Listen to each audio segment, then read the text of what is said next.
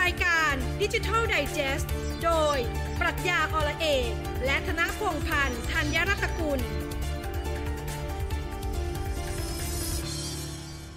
สวัสดีครับ ต้อนรับคุณผู้ฟังทุกท่านนะครับ เข้าสู่รายการดิจิ t a ล d i จ e s t กับฟิลแล้วก็พี่พศสวัสดีพี่พศนะค ส รั วั บ สดีคุณฟิลและท่านผู้ฟังด้วยครับผม ครับผมวันนี้ก็อาทิตย์ 4 เมษายน แป๊บๆ นี่หมดไตรมาสแรกแล้วนะ ใช่ เร็วมากจริง ๆ เร็วจน ไม่รู้จะพูดยังไงเลยพี่พศแล้วก็ สิ่งที่เราเห็นว่ามันเร็วมากอย่างหนึ่งที่ฟิลขึ้นมา ขออนุญาตจะไม่เข้าไปประเด็นพี่พศหน่อยคือ อัปเดตให้กับคุณผู้ฟังได้รับทราบหน่อยแล้วกันว่า รู้สึกว่าช่วงเนี้ยตอนเนี้ยเราเห็นการไอ้บิตคอยเนี่ยคนเข้ามารับเยอะมากขึ้น เราเห็นตั้งแต่นันยางใช่ไหมก็เป็นเจ้าแรกๆที่ออกมาประกาศว่าสามารถซื้อขายรองเท้าเอ่อนันยาง ซื้อซื้อไม่ใช่ขายซื้อรองเท้านันยาง ผ่านทางบิตคอยได้ก็ติดต่อไปทางเพจเพจก็จะส่งแอคเคาท์ราคาราคามันก็จะ ทศนิยมเยอะหน่อย 0.000อะไรก็ว่ากันไปฮัลโหล ก็ก็รับเงิน อ๋อโอเครับ เงินผ่านดิจิตอล ใช่ ได้นะครับ ใช่ เป็น ใช่ บิตคอยได้ ครับ แล้วก็ไม่ใช่แค่รองเท้าหรือร้านค้ามีศิลปินดาราก็ ศิล รับ ปินดาราก็มี บรับงานรับงานผ่านทางรับงานด้วยรับเงินผ่านทาง บิตคอย Bitcoin แล้วก็ ด้วย ฟิลชอบที่สุดคือร้าน BB แบตเตอรี่ที่ฟิลใช้เวลาแบตฟิลหมดฟิลไม่ได้โปรโมทเขาไม่ได้เงินจากเขาไม่ได้รู้จักเขาเป็นการส่วนตัวนะเขาอยู่ดีก็ส่งไลน์มาเนี่ย เป็นเหมือนกับ OA อ่ะปุ๊บ ฮะ ว่าว่าเขาก็รับเป็นผ่านบิตคอยแล้ว พี่อยากจะเตือนตรงนี้หน่อยไหมหรืออยากจะแนะนำหน่อยไหมว่า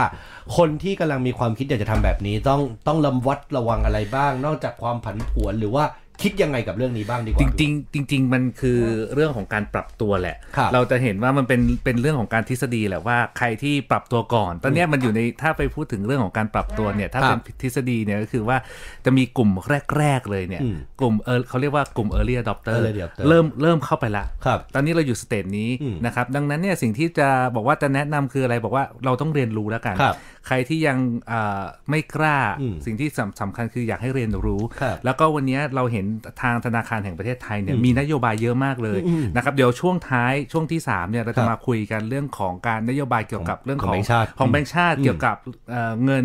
เงินบาทดิจิตอลเนี่ยแหละ ครับ นะครับว่ามีนโยบายอย่างไรเดี๋ยวเราจะมาเก็บ อืม เก็บในท้ายรายการ เดี๋ยวมีนะเดี๋ยวมีนะอัน เดี๋ยว นี้ มี นะ แต่ว่าถ้าไปดูเนี่ยเอ่อทุกท่านท่านผู้ฟังอาจจะเสิร์ชคำว่าธนาคารแห่งประเทศไทยเนี่ย ครับ นะครับเข้าไปดูที่เว็บไซต์หรือ Facebook ได้เลยจะมีหลักสูตร หลักสูตรเป็นลักษณะดิจิ t a ลเคอร์เรนซี101 อ๋อเหรอ หนึ่งศูนย์หนึ่งใช่นะครับ ก็จะเชิญเชิญผู้รู้เนี่ยหรือผู้มีประสบการณ์เนี่ยเกี่ยวกับเรื่องของดิจิ t a ลเคอร์เรนซีนะ ค ค รั รั บบ เรื่องของคริปโตเคอร์เรนซีเนี่ยมาให้ความรู้ อืม นะครับแล้วก็เห็นข่าวเนี่ยถ้าจำไม่ผิดเนี่ยเอ่อเราเคยดูแล้วว่า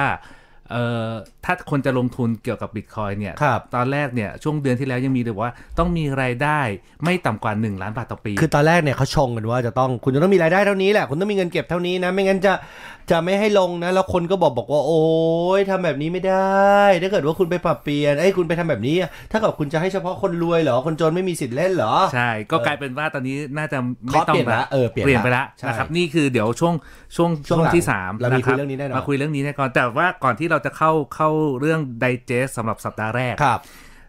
วันสัปดาห์นี้เรามีไฮไลท์เหมือนกัน อ่า ไฮไลท์เลยก็คือว่าในการที่วันนี้ถ้าท่านผู้ฟังเห็นใน Facebook ครับ นะครับก็จะเห็นเลยว่าวันนี้เนี่ยทางผมได้เชิญ อืม นะครับผู้ผู้เขียนหนังสือ ครับ นะครับ Data Thinking นะครับคุณหนุ่ยนัทพลม่วงธรรมนะครับ ครับ เป็นใครคุณหนุ่ยคือใครคุณหนุ่ยคือเจ้าของเพจการตลาดวัตตอน อ๋อการตลาดวันละตอนก็จริง ๆ ย่อยง่าย เข้าใจง่ายเอ แล้ อ ว เข้า ก็ ใจง่าย แล้วก็มีคนเนี่ยเข้าไปเป็นเอ่อ follow เป็นแฟนเพจเป็นแสนเลย ครับ นะครับ แล้วก็เพิ่งออกหนังสือมาแล้วได้ข่าวว่าขายดีมากติดเบสเลอร์หลาย โอ้ ที่เลย แล้วทำไมทำไม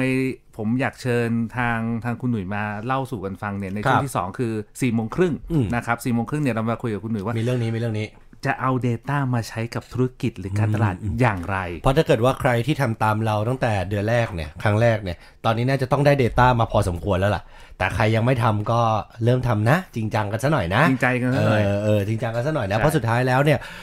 ยิ่งพอฟิลฟังกับคุยกับพี่พศมากขึ้นเนี่ยแต่ละวันที่ผ่านไปแล้วเวลาทำคิดนู่นคิดนี่ฟิลก็จะคิดเหมือนกันเออถ้ามี Data ตรงนี้เนี่ยเราสามารถรู้คำตอบตรงนี้ได้มากขึ้นนะมันเหมือนกับก่อนหนั้านนี้แล้วไม่เคยมาคิดในหัวเลย แล้วหลายๆครั้งตอนนี้เราก็รู้สึกเหมือนกันว่าเออจริง ๆ Data มันสำคัญ แล้วมันใกล้ตัวกว่าที่เราคิดมากๆเลย ใช่ นี่เดี๋ยวเราช่วงที่ 2 เนี่ยเรามาเรามาคุยกันกับคุณหนุ่ยดีกว่าว่า ครับ ในเรื่องของ Data Thinking คิดยังไงกับ Data เนี่ยเอามาใช้กับธุรกิจการตลาดอย่างไรเนี่ยเดี๋ยวเราสี่โมงครึ่งช่วงที่ 2 เรามาคุยกัน ครับ นะครับแต่เบรกเบรกแรกนี้ก่อนเลย อ่ะโอเค ช่วงแรกนะครับช่วงแรกเนี่ยผมให้เลือกข่าวกัน ครับ เดี๋ยวคุณคุณฟิลคิดก่อนของคุณฟิลเดี๋ยวผมอ่ะของผมอาจจะจะโยนออกมาว่าไอ้ข่าวสัปดาห์ที่แล้วเนี่ยข่าวอะไรที่ผมคิดว่าใหญ่มาก ข่าวนี้เลยคือสัปดาห์ที่แล้วเราคุยกันเรื่องนี้ใช่ไหมเรื่องเกี่ยวกับเรื่องของนโยบาย EV แห่งชาติ EV อ่ะรถ ใช่ไหม รถยนต์พลังงานไฟฟ้า ว่าในปี 2035 ในประเทศไทยเนี่ยเราจะมีการผลิต EV แผนการผลิตรถยนต์ EV อย่างไรนะครับ แล้วก็คราวนี้เนี่ยเราเห็นเลยฮะว่าเสี่ยวมี่ ครับ เสี่ยวมี่มาแล้วฮะ คือสัปดาห์ที่แล้วยังคุยอยู่เลยว่าเสี่ยวมี่เนี่ยอาจจะร่วม ครับ กับ Great Wall Motor อืม นะครับ อืม ในกา Great ร Wall ผลิตรถรถยนต์ไฟฟ้า ครับ แต่คราวนี้มาอย่างจัดเต็มเลยฮะเสี่ยวมี่แถลงข่าว ว่าจะลงทุนเกี่ยวกับรถยนต์ EV อ่ะหนึ่งหมื่นล้านเหรียญสหรัฐ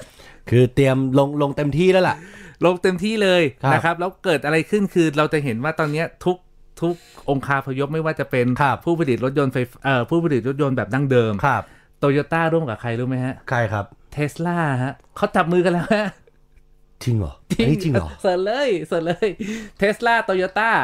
นะครับ ร่วมมือกันแล้วนะครับแถลงข่าวเลยอีลอนมัสกับทางประธานผู้บริหารของทางโตโยต้าญี่ปุ่นนะครับ ร่วมมือกันในการผลิตรถยนต์ขนาดเล็ก คือคือที่ฟิวตกใจเพราะอย่างนี้ นี่ฟิวแอบเล่าให้ทุกคนฟังแล้วกันว่า นี่ตกใจจริงนะเนี่ย ไม่รู้ เออคือปกติโตโยต้าเนี่ยฟิลคิดว่าคิดมาตลอดว่าเขาจะเป็นแบรนด์สุดท้ายที่จะเข้าไปแตะ เพราะว่าเขาอะถือว่าเป็นรายใหญ่ของตลาดโลก ต้องยอมรับข้อทีหนึ่1 ข้อที่ 2 คือ เขาไม่ได้แค่สนแค่ภายสันดาปภายใน เขาพยายามจะผลักดันไฮโดรเจนของเขาอย่างเดียวเลย และจะเห็นว่าที่ผ่านมา เขาจะไม่ทำรถไฟฟ้าเท่าไหร่เขาจะแค่แตะแตะๆแยมแยมๆนิดนึงแยมแยมๆนิดนึงแยมแยมๆนิดนึง แล้วก็จะให้เหตุผลว่าเขารอตลาดเขาไม่รีบให้เหตุผลรอตลาดไม่รีบแล้วจู่ๆพอมันได้ยินว่ามาพาร์ทได้ชิปกับเทสลาเนี่ย ฟูตกใจนะฟูตกใจนะว่านี่แสดงว่าเขาเขาไปต่อจริงจังนะ นะครับแล้วก็รุ่นแรกเนี่ยที่ที่ในข่าวนะที่ผมเสิร์ชๆดูเนี่ยก็ ครับ คือน่าจะเป็นรุ่น l a f o อืม นะครับก็เป็นรุ่นที่เป็น เป็นมินิ SUV เป็น mini SUV SUV ขนาดเล็กใช่ ใช่ นะครับ ร่วมกันทีเนี้ยผมว่าคือ แบตเตอรี่กับอิเล็กทรอนิกส์มอเตอร์จากเทสลาแต่รถก็คือจะเป็น Toyota RAV4 เป็น Gen 2อ๋อ นี่คือจะจะจะถูกคำคือตอน 2012 เคยทำแล้ว เคยทำทำแล้วทีหนึ่ง ทำแล้วทีนึง แต่ ใช่ ทีนี้มาทำใหญ่เลย ก็ ใช่ คือสิ่งที่ทางสิ่งที่คาดหวังละกันใน ครั ต บ ลาดเนี่ยที่ทางเท sla หรือ Elon Musk เคยประกาศไว้ก็คือว่าจะทำรถยนต์ EV เนี่ยให้ราคาอยู่ที่ประมาณสักไม่กี่แสนบาท ใช่ คือมันต้องทำแบบนี้ไม่งั้นตลาดมันไม่เกิดง่ายๆหรอก มัน ต้อง มันต้องมันต้องการที่คุณจะชิฟทั้งตลาดได้มันเหมือนกับยุคมือถือ มือถือมันต้องถูกจนคนสามารถกล้าได้ฟิวว่านี่ก็เหมือนกัน ใช่ แล้วก็แล้วก็บอกว่าเนี่ยที่เราเห็นอ่ะเราเราเคยคุยกันเยอะมากว่าเนี่ยตลา ไป ดรถยนต์ 2022 ด้วยนะ ปีหน้าด้วยนะ เขาเขาร่วมกันแล้วใช่ นี่ตกใจอยู่ ดังนั้นเนี่ยสิ่งที่เกิดขึ้นนะมันจะมามันจะมาทั้งหมดเลยแล้วก็สิ่งที่ผมไม่เคยพูดก็คือว่า ไม่ใช่แค่รถยนต์ค่ายรถยนต์เก่ามาทำ EV ไม่ใช่มีแค่พวก Tech Startup อย่าง Tesla มาทำเสี่ยมี่มาทำ Apple มาทำจริง ๆ แล้วมันมีอีกผู้ให้บริการหนึ่งคที่รับ มีแผนที่จะทำ คือ คือพวก Uber อ๋อ Grab Lyft ถ้าต่างประเทศจะมี Lyft ครับ ด้วย ใช่มี นะครับ Lyft มี Lyft ดีดีก็คือของในจีนนะครับ ตีตีตีตีอะไรพวกเราจะไม่ถูกเออ ใช่ นี่คือจะมาทำในเรื่องของรถ EV หมดเลยฮะ ครับ แล้วนี่คือสิ่งที่บอกว่าวันนี้เราเห็นรถแมพแล้วถ้าทุกท่านสนใจก็คือบอกว่า ไม่ต้องเป็นต้องอยู่ในธุรกิจรถยนต์นะ ต้องบอกงี้ ธุรกิจรถยนต์แบบดั้งเดิมเนี่ย ครับ เอ่อมีมีเป็นต้องเรียกว่าถ้าเป็นยุค disruption เนี่ยมันมีแค่สองครั้งเองนะครับ ครั้งแรกก็คือสมัยเฮนรี่ฟอร์ด นั่น ก็ ก็ คือ disruption นี่คือ disruption ครั้งแรกก็คือเอามาเป็นสายจากจากการผลิต ธรรมดา ธรรมดามา ขั้ เป็น นต่อขั้นมาเป็นสายพันธุ์การผลิต โงงน ที่ตอนนั้นเป็นทีโมเดลใช่ไหมครับ แล้วก็เป็นสีดำทุกคนเป็นรถสีดำหมด ใช่ ทุกอย่างแล้วก็ออกมาเหมือนกันหมดทุกอ แล้วหลั ย่าง งจากนั้นเนี่ยก็มีการปรับเปลี่ยนไม่เนอะอ่ะคือการพัฒนาเรื่อยๆ แต่ยังไม่ขนาด disruption ขนาดว่าจะต้องเปลี่ยนทั้งทั้งองค์ทั้ง ครับ ทั้งองค์จรของอุตสาหกรรมรถยนต์ อืม แต่พอในยุคเนี้ยมันจะเริ่มเปลี่ยนไปหมดละ ครับ เพราะว่าจะไม่ใช่เป็นรถสันดาปละ คือถ้าสันดาปมาเป็น eco car หรือเป็น hybrid เนี่ยวิธีในการผลิตหรือความซับซ้อนหรือเทคโนโลยีเนี่ยยังไม่ได้ปรับเปลี่ยนเชนเท่าไหร่ แต่ถ้าเป็นรถ EV มันเอ่อรถ EV แล้วก็ autonomous vehicle เนี่ย ครับ รถขับเคลื่อนอัตโนมัติเนี่ยหมายความว่าซัพพลายเชนตั้งแต่ต้นน้ำยันปลายน้ำเนี่ยจะเปลี่ยนใหม่หมดเลยนะครับรวมไปถึงเวลาเราพูดถึงซัพพลายเชนนะครับต้นน้ำยันปลายน้ำเราจะนึกถึงเส้นตรงใช่ไหมฮะ เส้นตรงแต่ถ้าอุตสาหกรรม EV แล้วก็ ครับ autonomous vehicle เนี่ยมันจะมีวงกลมรอบๆนะครับวงกลมรอบๆ หมายความว่าอะไรมันจะมีพวก AI ครับ IoT เรื่องของระบบซอฟต์แวร์ ระบบพวกประกันประกันมามาทั้งหมดทั้งองค์คาพยพเลย ดังนั้นเนี่ยมันจะเป็นเหมือนอีโค y s ส e m ใหม่แล้ว ครับ นั่นหมายความว่าอะไรฮะหมายความว่า 10-15 ปีต่อจากเนี้ย อืม เราต้องเตรียมตัวพร้อมเพื่อแล้วเราจะอยู่จุดไหนของระบบนิเวศหรืออุตสาหกรรมใหม่ที่เป็น new S curve เมื่อวันพุธหรือพฤหัสที่ผ่านมาฟึกเพิ่งไปคุยกับเอ่อประธานของกลุ่มหล่อโลหะของสภาอุตสาหกรรมแห่งประเทศไทย อืม แล้วพี่พี่ประธานเขาก็บอกตรงๆเลยนะเขาก็บอกบอกว่าคือตอนเนี้ยคือก่อนหน้าเนี้ยคนที่เขาในไทยนะผมพูดถึงสถานการณ์ในไทย คือทุกคนก็พึ่งพากับอุตสาหกรรมยานยนต์เป็นหลักเนี่ยแหละ แล้วก็ทะแล้วสิ่งที่เขาเขาก็เขาก็พูดขึ้นมาประเด็นแรกเลยเราไม่ต้องถามเลยเขาก็บอกว่าคือตอนเนี้ยทุกคนเข้าใจเลยทุกคนก็รู้นะว่าพาร์ทของเครื่องยนต์พาร์ทของทุกอย่างมันจะมีเปลี่ยนกันไปเยอะมาก เพราะถ้าเกิดยังเป็นเครื่องยนต์สันดาปภายในเนี่ยมันจะต้องมีโลหะชิ้นเล็กชิ้นน้อยที่มีการหล่ออะไรเยอะมาก เพื่อที่จะให้มันขึ้นรูปให้มันได้ตามชิ้นใช่ไหมแต่พอมันเป็นไฟฟ้าเนี่ยเขาก็เชื่อว่ามันเอฟเฟกต์มากแน่นอน แล้วฟุกก็ถามตรงๆว่าแล้วแล้วพี่จะทำยังไงต่อไป เขาก็รับตรงๆ บอกว่าเอาจริง ๆ นะตอนนี้นะขาทางอยู่ ใช่ หาทางอยู่แล้วเขาก็บอกว่าสิ่งเดียวที่ฟิลฟิลขอถือโอกาสนี้ฝากให้กับคุณผู้ฟังหลาย ๆ ท่านละกัน ถ้าเกิดว่าใครก็ตามที่อยู่ในอุตสาหกรรมนี้พี่เขาก็บอกว่า เขาอยากจะตอนนี้คือรวบรวมคนที่อยู่ในแวดวงอุตสาหกรรมหล่อมากที่สุด ไม่ใช่คนหน้าตาหล่อนะหมายถึงหล่อ อุตสาหกรรมหล่อหล่อโลหะนะฮะมากที่สุดมารวมกัน แล้วเขาก็บอกเลยบอกว่าคือ ตอนนี้ทางสภาอุดเขาสภาอุตสาหกรรมเขารวบรวมกลุ่มนี้กันอยู่ แล้วจะได้ เอาตัวรอดไปพร้อมกัน ก่อนหน้านี้เราเคยเจอกันมาหนักตั้งแต่ปี 40 เราเคยเจอแฮมเบอร์เกอร์คริสเราเคยเจอทุกอย่าง แล้วครั้งนี้ทำสำหรับกลุ่มหล่ออุตสาหกรรมเขาบอกว่าเนี่ย ถ้าพูดตรงๆก็คือหนักที่สุดแหละ หนักที่สุดในในในทั้งหมดเลยอะแต่ว่ามันก็ยังมีโอกาสเพราะว่าพี่พจน์ก็พูดสัปดาห์ที่แล้วใช่ไหมว่าเรามีวางแผนที่เรากำลังจะเปลี่ยนฮับ ให้ประเทศเราอ่ะกลายเป็นเป็นฮับของธุรกิจเป็นยานยนต์ EV เป็นเหมือนกับดีทรอยต์ที่ทำยานยนต์ EV ทั่วโลกเลยออฟเอเชีย แต่ว่าความยากคืออย่างนี้ ครับ ความยากคือตอนเนี้ยถ้าพูดถึงเนี่ยอ่ะถ้าเราเลิกหล่อเหล็กก่อนนะ ครับ อุเรื่องของอุตสาหกรรมเรียก material อ่า นะครับ มันจะไม่ใช่เป็นเหล็กแล้วไง ใช่ไง มันจะเป็น material สมัยใหม่เขาเรียกว่า advanced material ที่มัคนรับ เบากว่าแต่แข็งแรงกว่า ครับ ซึ่งประเทศไทยหรือคนไทยอ่ะยังไม่มีความเชี่ยวชาญ ฟิล มก ว่า นัก ฟิลว่าเขาเขาเขาเขารู้แหละ ใช่ แล้วตอนนี้คือสิ่งที่เขาจะทำคือเขาไม่ได้บอกว่า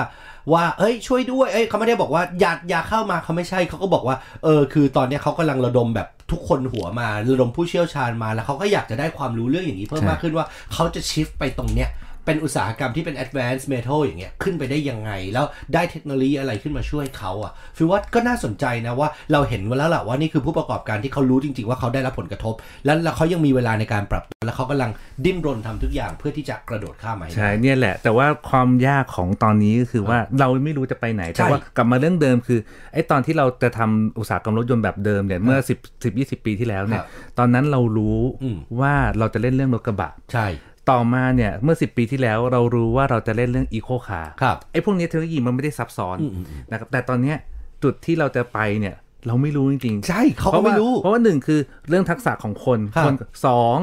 ทรัพยากรธรรมชาติ อืม เราไม่ได้มีแร่ธาตุหรือ นี่ก็ต้องรีพอร์ตเข้ามาอยู่ดีอะ ใช่ เออ ดังนั้นเนี่ยเราจะเห็นว่ารถ EV เนี่ยที่ตามข่าวเนี่ยจะไปลงทุนอ่านอกจากจีนนอกจากอินเดียนอกจา ครั ก บ เวียดนามเนี่ยเขาไปอินโดนีเซีย เพราะว่ามี เพราะว่ามีแร่ ซอส แร่ อะ ธาตุใช่มี อ๋อ มีทรัพมี ไอ้ ทรัพยาแร่กเอิร์ธอะไรพวกนี้ แร่ ใช่ไหม ใช่นี่นี่คือสิ่งที่บอกว่าแล้ววันเนี้ยบอกว่าเราเราเราคงต้อง move แหละ ครับ แต่ move ไปไหนเนี่ย ใช่ คือสิ่งที่เราต้องช่วยกัน ใช่ใช่ใช่ฟูชัวใช้คำพูดนี้ถูกคือต้องช่วยกันว่า เอ๊ะแล้วเขาจะไปยังไงเขาจะไปต่อ เพราะเข้าใจแหละว่าเราทำข่าวเวลาเราพูดให้คนปรับตัวมันพูดง่าย แต่คนที่เป็นเอกชนจริงๆพอบอกให้ปรับตัวจริงคือ ไม่ใช่ว่าฉันไม่ปรับตัวไม่ใช่ว่ากูไม่ปรับตัวอยู่กูพยายามอยู่ แต่ไม่รู้จะไปไหนต่ออย่างเงี้ย ก็ต้องบอกว่ามันไม่ใช่แค่แค่เอกชนเนาะต้องเป็นภาครัฐอะ ต้องเข้าต้องเข้ามา ต้อง ช่ ช่ ว วย ย ด้ สนับสนุน ต้องช่วยเต็มที่ด้วย ต้องช่วยสนับสนุนด้วย ครับ นะครับนี่คือเรื่องหนึ่งอีกเรื่องหนึ่งเนี่ยที่นอกจากเรื่อง EV เรื่องใหญ่เนี่ยผมมีสองเรื่องเอาเรื่องสั้นๆก่อน อืม ผมเจออีเวนต์หนึ่งให้ให้ทุกท่านได้เบาๆบ้าง ครับ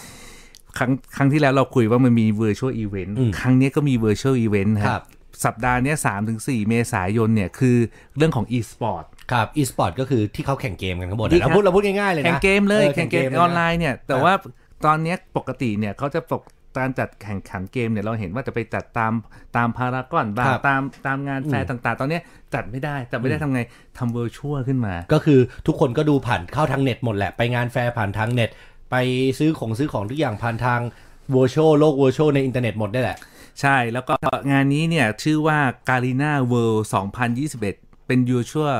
Unite นะครับ ครับ ที่จะจัดขึ้นมาเนี่ย แล้วก็ที่นอกจากที่เรื่องจัดเกมมีกูรูมาคุยเรื่องสตรีมมิ่งมีการแข่งแข่งขันไอแข่งขันเรื่องแดนซ์เรื่องเต้นเล่นเกมอยู่แล้วเนี่ย ครับ อีกหนึ่งหนึ่งเรื่องที่น่าสนใจก็คือว่ามีสถาบันการศึกษาเนี่ยเข้ามาร่วมด้วย ครับ นะครับสถาบันการศึกษาคือเพื่อมาทำในเรื่องของการที่สนับสนุนในเรื่องของการให้ความรู้เรื่อง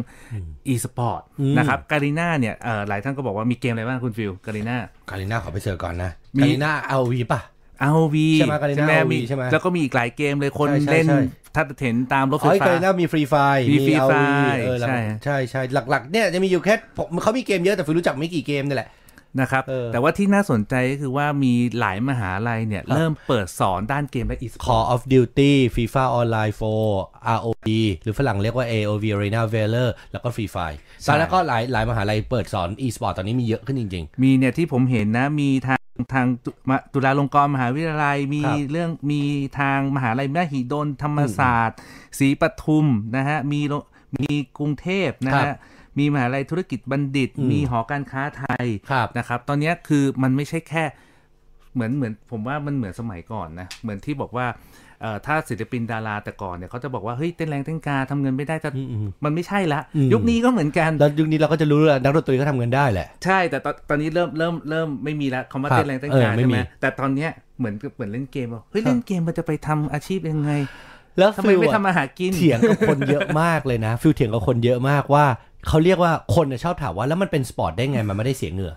ฟิวก็เลยถามว่า ฟิวก็เลยถามว่าต้องไปนิยามคาว่าสปอร์ตก่อนว่าสปอร์ตในที่เนี้ยมันคือคอมเพคอมเพทิทีฟหรือมันคือคอมเพติชันหรือเปล่า คือบางทีคาว่าคอมเพติชันในที่เนี้ยสปอร์ตก็อาจจะไม่ใช่มีความหมายว่ากีฬาคือในในเชิงภาษาอังกฤษนะคือการต้องออกกำลังกายเสมอไป ใช่เอาถ้าพูดถึงเนี่ยถ้าถ้ากีฬาที่ถ้าเป็นแบบนี้นะสนุกเกอร์ก็เคยโดนใน ถูก เรื่ ต้ อ อง งนี้ เออ ตอนสมัยเด็กๆอ่ะผมจำได้ส ต๋ นุ อก งพี่ต๋องสิจอยใช่ เอ ไหม อโดนเนี่ยทุกวันนี้ยังแต่โดนโดนน้อยมากคือ ครับ คือก็มาบอกเอ้ยมันไม่ใช่กีฬามันอะไรอะไรจะมุกยังไง เออ หรือผมบอกว่าอ่ะถ้าเป็นอย่างนี้เนี่ยหมักลุกอะ หมักลุกใช่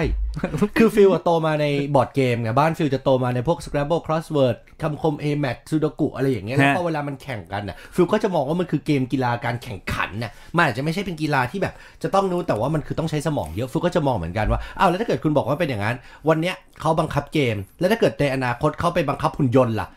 เอาหุ่นยนต์มามาแข่งกันคุณมองว่าเป็นอย่างนี้หรือเปล่า หรือว่ามอเตอร์สปอร์ตเนี่ยก็บังคับรถเหมือนกันแต่ว่าก็คือรถจริงคุณมองว่าเป็นสปอร์ตหรือเปล่าอ่ะแต่แต่เราตัดประเด็นนี้ไม่ได้เพราะ ใช่ ตอนเนี้ยนิยามทั่วโลกเขาก็จะมองว่าสิ่งเนี้ยเออมันเขาเรียกว่า e-sport แล้วกัน แล้วก็เป็นหนึ่งในอุตสาหกรรมที่โตมา ใหญ่ ก มาก ๆโตมาก เป็นความๆนะค ฝั รับ นของเด็กจำนวนมากด้วย แล้วก็ถ้าท่านใดสนใจก็เข้าไปดูที่ garinaworld.in.th ได้ แล้ว successful ไหมครับงานนี้ โอ้โห ผมไปดูแต่ละโพสต์ เท่าไหร่ครับ เป็นหลักแสน แสนวิวอะไรอย่างงี้ เจ็ ใช่ ด ไหม แสน เจ็ดแสนแปดแสนนะคุณคุณผู้ฟังลองคิดดูสิ ว่าเราอยู่ในยุคที่ทุกคนน่ะในยุคคนคนแบบเด็กรุ่นใหม่ ไม่ใช่เด็กละรุ่นฟิลก็เหมือนกันก็คือ 30 กลางจะ 40 อ่ะ ก็มองว่าเรื่องนี้เป็นเรื่องปกติแล้วฟูจำได้ว่าว่าว่า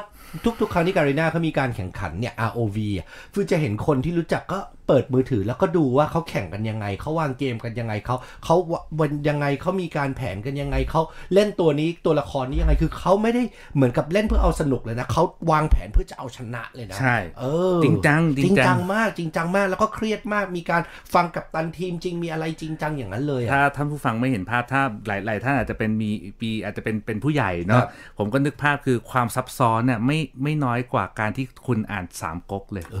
จริงๆ ใช่แล้วเกม ซั มั บ น ซ้อ สั้ น น จ ด้วย ริงๆแล้วเวลาเล่นเป็นทีมทีมหนึงเนี่ยเป็น 20 30 คนก็มีนะครับ หนึ่งทีมเนี่ยที่มาไปตีเมืองกับ เอออี อีกคนนึงเนี่ยแล้วมันต้องวางแผนสลับซับซ้อนมาก ครับ ๆนะครับนี่คืออีกตัวอย่างหนึ่งสุดท้ายอีกเรื่องหนึ่งผม อ่ะ เลือกข่าวนี้ ครับ นะครับก่อนที่เราจะหมดเบรกได้แล้วแล้วเบรกต่อไปเนี่ยหลัง เดี๋ยวเรา สี่โมงครึ่ง คุยละ มา เออ คุยนะครับกับคุณหนุ่ยการ การตลาด การการตลาด วรากร วราตอน อืม นะครับอีกเรื่องหนึ่งคือทางหอการค้าไทย อันนี้ ครั ผ บ มว่าเอ่อมีผลต่อผู้ประกอบการหลาย ๆ ท่านทั่วประเทศเลย ครับ นะครับเนื่องจากทางหอการค้าไทยเนี่ยนะครับได้มีเปลี่ยน อืม เอ่อได้ถึงวาระในการเปลี่ยนประธานกรรมการหอการค้าไทย ครับ เป็นคนที่ 25 ชื่อเป็นคุณสนั่นนะครับอังอุบลกุล อืม นะครับมาเป็นประธาน ครับ เอ่อประธานหอการค้าไทยละเอ่อเมื่อสัปดาห์ที่ผ่านมาเนี่ยได้แถลงข่าว อืม นะครับถ้าเราเห็นบอกประธานาธิบดีเนี่ยเขาจะเป็น 100 วันแรกนะครับ first 100 days เออ ทางท่านประธานหอการค้าไทยเราเนี่ ค ย รับ ก็มี the first 99 days 99 วัน 99 วั พ น ระไทยต้องเลข99 สวยกว่า แล้วก็ ส เสร็จกว่า เออเออ นะครับก็ก็เสร็จกว่า ครับ ชูนโยบายเนี่ย connect the dots อืม นะครับสิ่งที่ผมมามาคุยคือเพราะอะไรอันหนึ่ง บอกว่านโยบายที่หอการค้าไทยจะทำเนี่ยอ่ะเร่งช่วยในการเรื่องของเร่งการฉีดโควิด -19 อะไร ครับ เพื่อเตรียมความพร้อมของประเทศอ่ะอันนี้เราเข้าใจได้ อืม อีกเรื่องหนึ่งคือแก้ไขกฎระเบียบเพื่ออำนวยความสะดวกให้ผู้ประกอบการ SME โดยเฉพาะ ครับ อันเนี้ยเข้าใจได้นี่คือสิ่งที่ทางหอการค้าไทยเป็นบทบาทอยู่แล้ว แต่เรื่องหนึ่งเนี่ยที่ชูขึ้นมาเลยฮะบอกว่าจะเร่งฟื้นฟูเศรษฐกิจด้วยดิจิ t a ลทรานส์ฟอร์เมชัน อืม นะครับเพื่อให้ผู้ประกอบการเนี่ยนะครับสามารถดำเนินธุรกิจหรือเข้าถึงเงินทุนเนี่ยหรือช่วยในเรื่องของธุรกิจสามารถเขาเรียกว่าสู้กับเรื่องของยุค ครับ ดิจิ t a ลดิสล p ปชัน อืม โควิดดิสล p ปชันได้ มันต้องคใช้รับ ดิจิตอลนี่คือสิ่งที่บอกว่าวันเนี้ยนี่คือนโยบายที่ใครๆก็ต้องทำละ ครับ ถ้าท่านผู้ฟังบอกว่าวันนี้ยังไม่ได้เริ่มทำหรือคิดแล้วคิดอีก มันไม่มีเวลาคิดแล้วนะ อืม เพราะว่าปีเนี้ยผ่านไปแล้ว ครั สา บ มเดือน ใช่ แล้วเมษาย ใช่ นเนี่ยหยุดประมาณสัปดาห์หนึ่ง มันก็เหลือประมาณอีกแค่2อสสัปดาห์ในการทำงานดังนั้นเนี่ยนี่คือสิ่งที่บอกว่า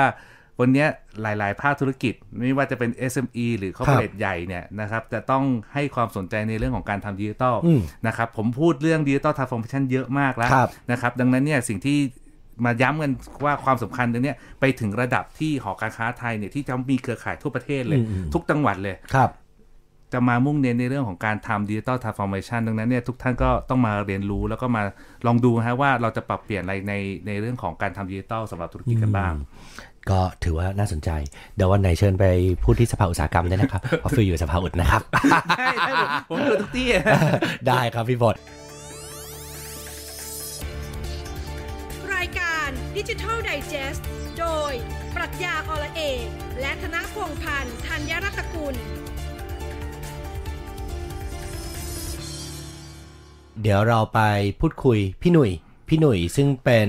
เจ้าของเพจการตลาดวันละตอน แล้วก็เขียนหนังสือด้วย พี่หนุ่ยอยู่ในสายกับเราแล้ว สวัสดีครับพี่หนุ่ยครับ ว่า ฮัลโหล ได้ได้ยินไหมครับพี่หนุ่ยครับ ทำไมมี ครับ มีกระตุกกระตุกครับ เรียกว่าฟิลกับพดพี่พดได้เลยครับขออภัยไม่ได้ สวัสดีครับคุณหนุ่ยครับ ครับ ได้ครับสวัสดีครับ พี่ฟิวพี่พลครับ ครับ สวัสดีครับผม ต้อง ครับ ต้องบอกอย่างนี้ก่อนนะท่านกับท่านผู้ฟังแล้วก็คุณหนุ่ยว่าว่าทำไมผมอยากเรียนเชิญคุณหนุ่ยมาพูดคุยในวันนี้ ครับ คือผมเห็นหนังสือคุณหนุ่ยเนี่ยนะครับอ่าหลายท่านอาจจะรู้จักคุณหนุ่ยจากเพจการตลาดวรรณตอน อ่า ใช่ไหม ใช่ ครับว่าทุกวันจะต้องมีทิปดีๆ ในการทำการตลาดนะฮะ ครับ เรื่องของเอา Data มาใช้กับการตลาดหรือธุรกิจยังไงให้เกิดประโยชน์ แต่ว่าพอพอเห็นหนังสือ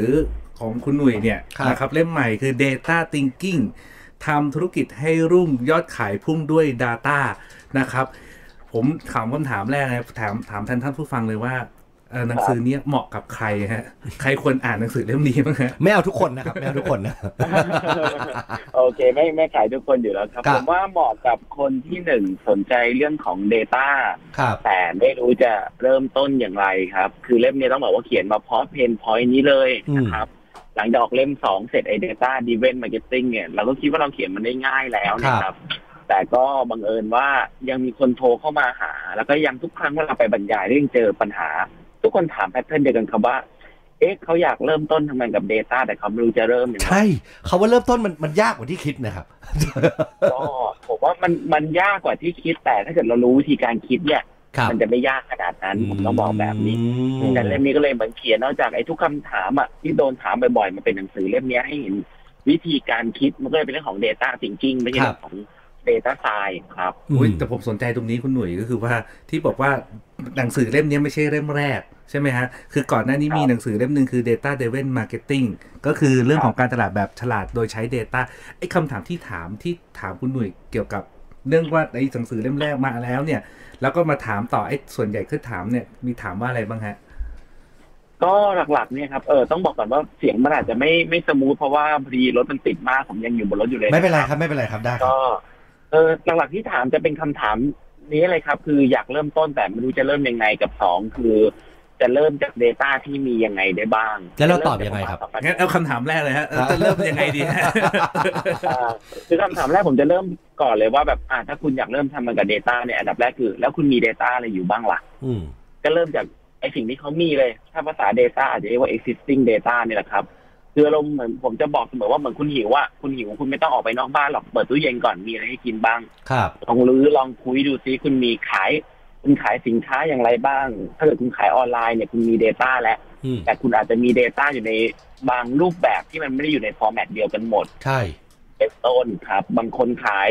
ช้อปปีก็ไป Export Data ช้อปปีได้บางคนขาย Lazada ก็ Export Data จาก Lazada ออกมาดูอะไรอย่างเงี้ย ก็ต้อง ครับ ดูว่ามีวัตถุดิบแบบไหนอยู่ แล้วค่อยมาคิดว่า ไอ้จากสิ่งที่มีเนี้ยมันต้องทำเยอะไหมถึงจะใช้งานได้ครับ อืม แล้วอย่างนี้ถือสมมุติว่าถ้าถ้าหลายหลายคนที่ฟังฟังฟังรายการเราอยู่ดีตอนไดเจสครับ คุณหน่วยก็คือว่า ครับ น่าจะเป็นเป็นเจ้าของธุรกิจ SME หรือเป็นผู้บริหารเนี่ยคือ แล้วควรจะ Data ตรงไหน แล้วควรจะ ครับ ตั้งคือคือสเต็ปหนึ่งสองสามสี่เป็นยังไงดีฮะคือหลายท่านก็จะงงว่าไอ้ใช้ Data ยังไงอะไรยังไงนะ คุณหนุ่ยช่วยสรุปเป็นประเด็นให้หน่อยดีฮะ ได้ครับ ผมว่าสเต็ปการทำงานเนี่ยจริง ๆ มันมีอยู่ประมาณมันมีห้าสเตจแหละเนาะ ครับ ห้าสเตจเนี้ยจริงๆมันอยู่ในหนังสือแหละ ผมเรียกมันว่า CPV AI model นะครับ CPV AI ใช่ที่ชื่อมันแปลกเพราะตอนคิดเนี่ยนะครับ ไม่ได้คิดว่ามันจะต้องเอามาใช้แบบได้เป็นแมสถึง ครับ ขั้นลงในหนังสือ คือคิดมาเพื่อเป็นเฟรมเวิร์กสำหรับเอ่อให้นักศึกษาปอโท ที่สอนเนี่ยเขามีเฟรมเวิร์กในการให้คะแนนนะครับ อืม กันทั้งหมด CPVI ก็จะมาจาก C คือการ correct ก่อนนะครับ เราก็ต้องดูว่าวิธีการเก็บ Data ของเราเนี่ย เราเก็บมาแบบไหน เก็บมาน่าเชื่อถือไหม เก็บมาอย่างถูกต้องไหม แล้วก็เก็บมาอย่างตรงโจทย์ไหม ครับ ฉะนันถ้าเราไม่ได้ correct data มาเนี่ย เราก็จะไม่มี data ใช้ เราก็ต้องเดาเหมือนเดิมห ค รือ รั ง บ ทีเราต้องเริ่มต้นจาก objective ก่อนแล้วถ้าเราอยากรู้เรื่องนี้เราจะต้องเริ่มเก็บอะไรบ้าง อืม อย่างนี้ยก็จะทำให้การทำงานกับ Data เนี่ยง่ายขึ้น อืมผม ครับ เปิด ไม่ต้อง เปิด ไปอาทุกอย่า เปิดหนังสือ ไม่ต้มี data ครับ ครับ ผมเปิดหนังสือดูเนี่ยคือเหมือนกับ 5 ขั้นขั้นตอนกระบวนการคิดแบบ Data เนี่ย คือคุณหนุ่ยเขียนว่าต้อง 1 ตั้งเป้าหมายก่อน แล้วค่อยไปคิดวิเคราะห์ว่าจะใช้ Data ยังไงบ้างอย่างนี้ป่ะฮะ ใช่ครับผม โอ้โห เราเริ่มจากเป้าหมายคือหลายองค์กรชอบแบบ อุ้ยฉันต้องมี Big Data ฉันมี Data น้อยพอไหม คือผมจะบอกเสมอว่า เอาให้คุณมีให้เยอะที่สุดอะ อันนั้นน่ะเยอะพอแล้ว คุณไม่ต้องคิดหรอกมันเยอะพอไหม คุณมีเยอะที่สุดเท่าไหร่อ่ะ เหมือนคุณมีเงินอยู่ล้านหนึ่งก็ ครับ เริ่มมันจากล้านหนึ่งนั่นแหละไม่ยังไม่ต้องคาดหวังพันล้านหรอกเอาล้านหนึ่งก่อน ครับ ครับ ผมว่าผมเจอบทความของพี่หนุ่ยที่พูดถึงเรื่องไอเบียร์กับผ้าอ้อมใช่ไหมครับ เออเออเป็นยังไงฮะ อ๋อครับ แชร์เห็นแชร์เยเล่ามอะาก เล่า เลย ให้ฟังหน่อยครับพี่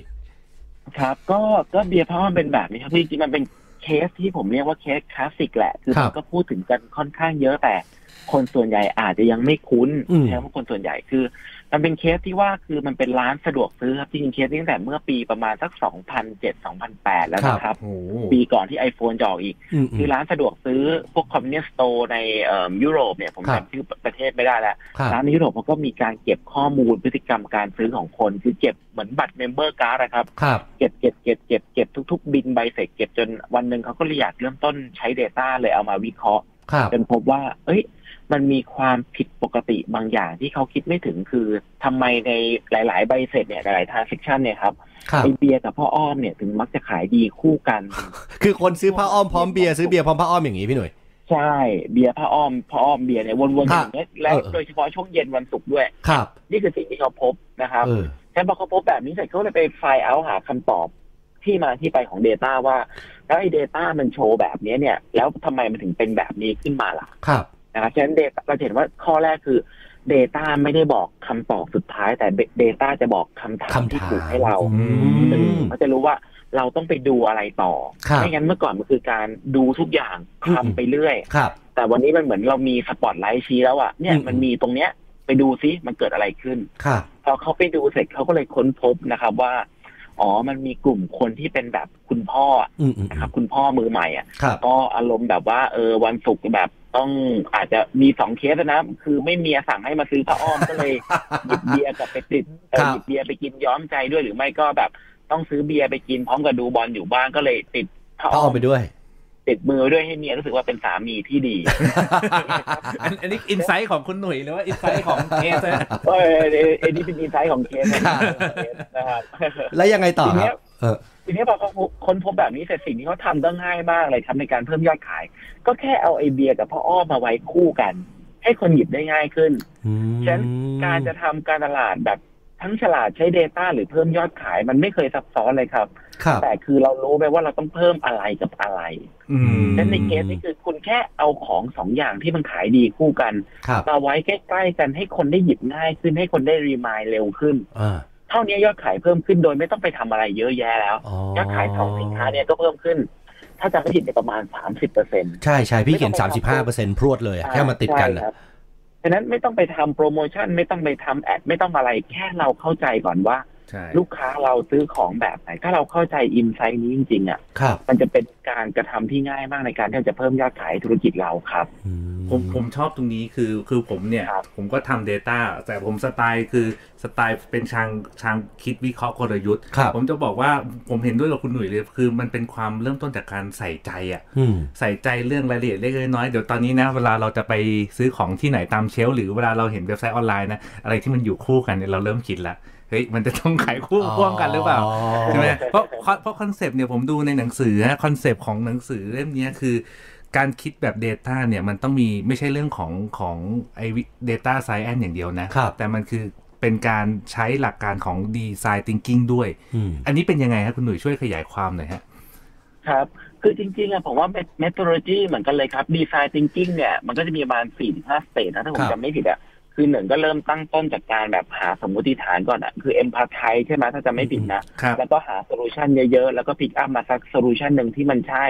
มาลองทำ IDA แล้วค่อยเอามาทำเป็น Product สุดท้ายอะ ครับ เซนส์หลักการทำ Data ก็เหมือนกันคือคุณต้องมีสมมติฐานก่อนว่าแบบเออคุณคุณอยากรู้เรื่องอะไรอ่ะแล้วคุณจะรู้เรื่องนั้นได้อย่างไรจากคนั้รั น บ คุณลองเอาสิ่งที่คุณได้รู้อ่ะคิดว่ามันเป็นอินไซต์แล้วอ่ะหรือคิดว่าเป็นอัลกอริทึมสำเร็จแล้วอ่ะเอามาลองทดสอบดูซิว่าไอสิ่งนั้นมันเป็นจริงกับคนอื่น หรือคนกลุ่มที่ใหญ่กว่านี้หรือเปล่า ถ้าไม่ก็กลับไปปรับปรุงสมมติฐานใหม่กลับไปปรับปรุงโมเดลใหม่ปรับปรุง Data ใหม่ เนี่ยครับจนกว่ามันจะได้สิ่งที่มันใช่อะฉะนั้นผมว่าเบโลจิกเหมือนดีไซน์ h ิงกิ้งอะครับ คือลองหาไอเดียที่ใช่ลองเอาไอเดียนั้นอะมาทำเป็นโปรโตไทป์ไปทดสอบ ทดสอบว่าเวิร์กไหมถ้าเวิร์กค่อยสเกล อืม ถ้าไม่เวิร์กก็จะได้หยุดแล้วก็ไปหาไอเดียใหม่ ครับ เนี่ยครับ อืม ฉะนั้นหลายครั้งไม่ใช่หลายครั้งเกือบทุกครั้งการทำงานกับ Data ไม่ได้มีสูตรสำเร็จแต่วันแรก อืม ไม่ได้มีคำตอบสุดท้ายแต่วันแรกแต่มันคือการทำแบบ learning by doing ยิ่งทำยิ่งฉลาด ยิ่งทำยิ่งคม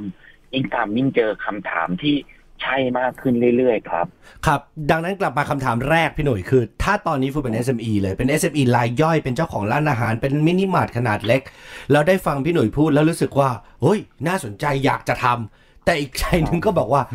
แล้วเราจะเริ่มจากไหนดีวะกลับมาคำถามเดียวแล้วนะ พี่แนะนำเลยว่าผมควรจะต้องเปิด Excel หรือควรจะต้องเปิดอะไรครับ แนะแนะนำแบบนี้ครับ ลองดูก่อนว่าตัวเองมี Data อยู่ตรงไหนบ้างนะค ครับ รับ ถ้าเกิด SME รายย่อยขายออนไลน์หรือเป็นร้านอาหารเนี่ย ส่วนใหญ่คือถ้าเป็นร้านค้าจะมีเครื่อง POS อยู่แล้วแหละ ครับ ผมแนะนำว่าให้ลอง export ข้อมูลใน POS มาดู อืม นะครับลองดูซิว่าผมไม่แน่ใจว่าระบบ POS ของเราอ่ะมันดึงออกมาแบบไหนได้บ้าง ครับ แต่เวลาผมดึงให้ลูกค้า ผมจะดึงเป็นข้อมูลที่เป็นยอดขายแบบเอ่อรายวันนะครับผมเป็น transaction อ่ะ ครั ป บ ระมาณมันจะเยอะหน่อยแต่เยอะเสร็จเนี่ยพอเราเอามาเริ่มทำเราจะเริ่มเห็นแล้วนะครับ อันนี้คือการคนที่มีข้อมูลเป็นระบบก่อนนะค ครับ รับ แต่ถ้าใครไม่มีข้อมูลเป็นระบบไม่มี Excel อืม นะครับ แนะนำคือ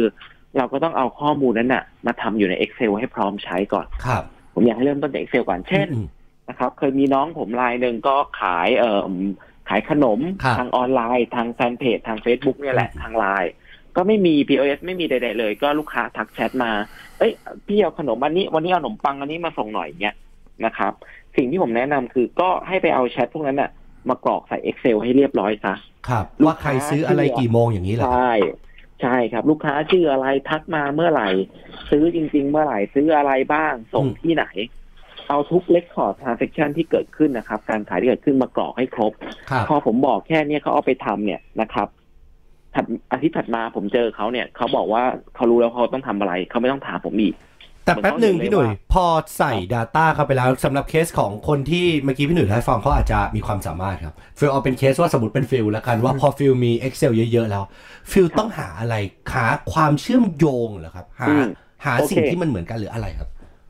หาแบบนี้ครับ เวลาดูอยากให้ดูประมาณสองมิติผมเรียกสอ ครั ง บ มิติ ลองหาครอสดูในหลาย ๆ อย่างหาในสิ่งที่เราไม่เคยรู้มาก่อน ครับ นะครับ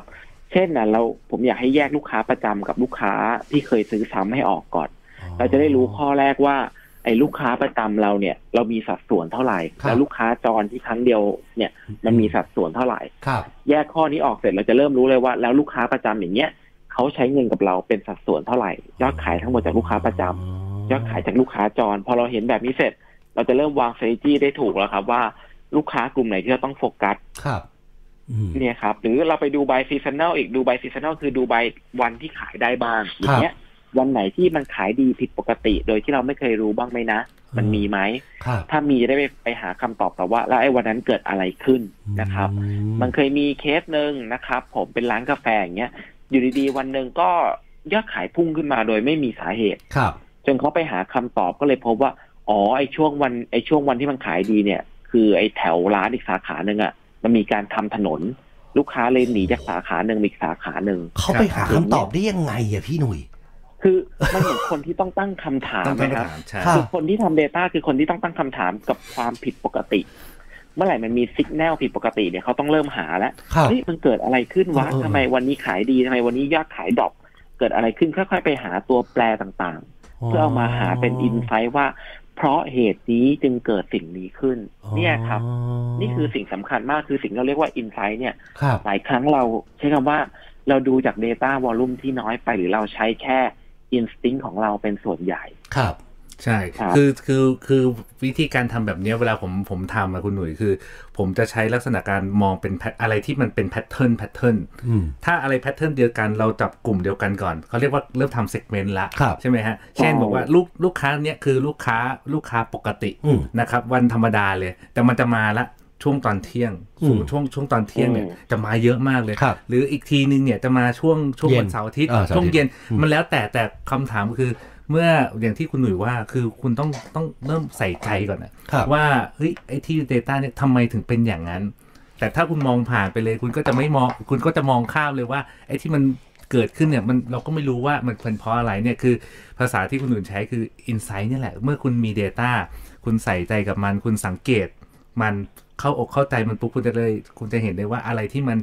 แตกต่างจากปกติบ้างแล้วไปหาคำตอบซะว่าทำไมถึงมีแบบเนี้ยเป็นต้นนี่คือผมว่าเป็นอะไรน้อยๆที่ที่คุณหนุ่ยมักจะเขียนในในเพจนะ แล้วก็สิ่งหนึ่งที่บอกว่าเวลาเอา Data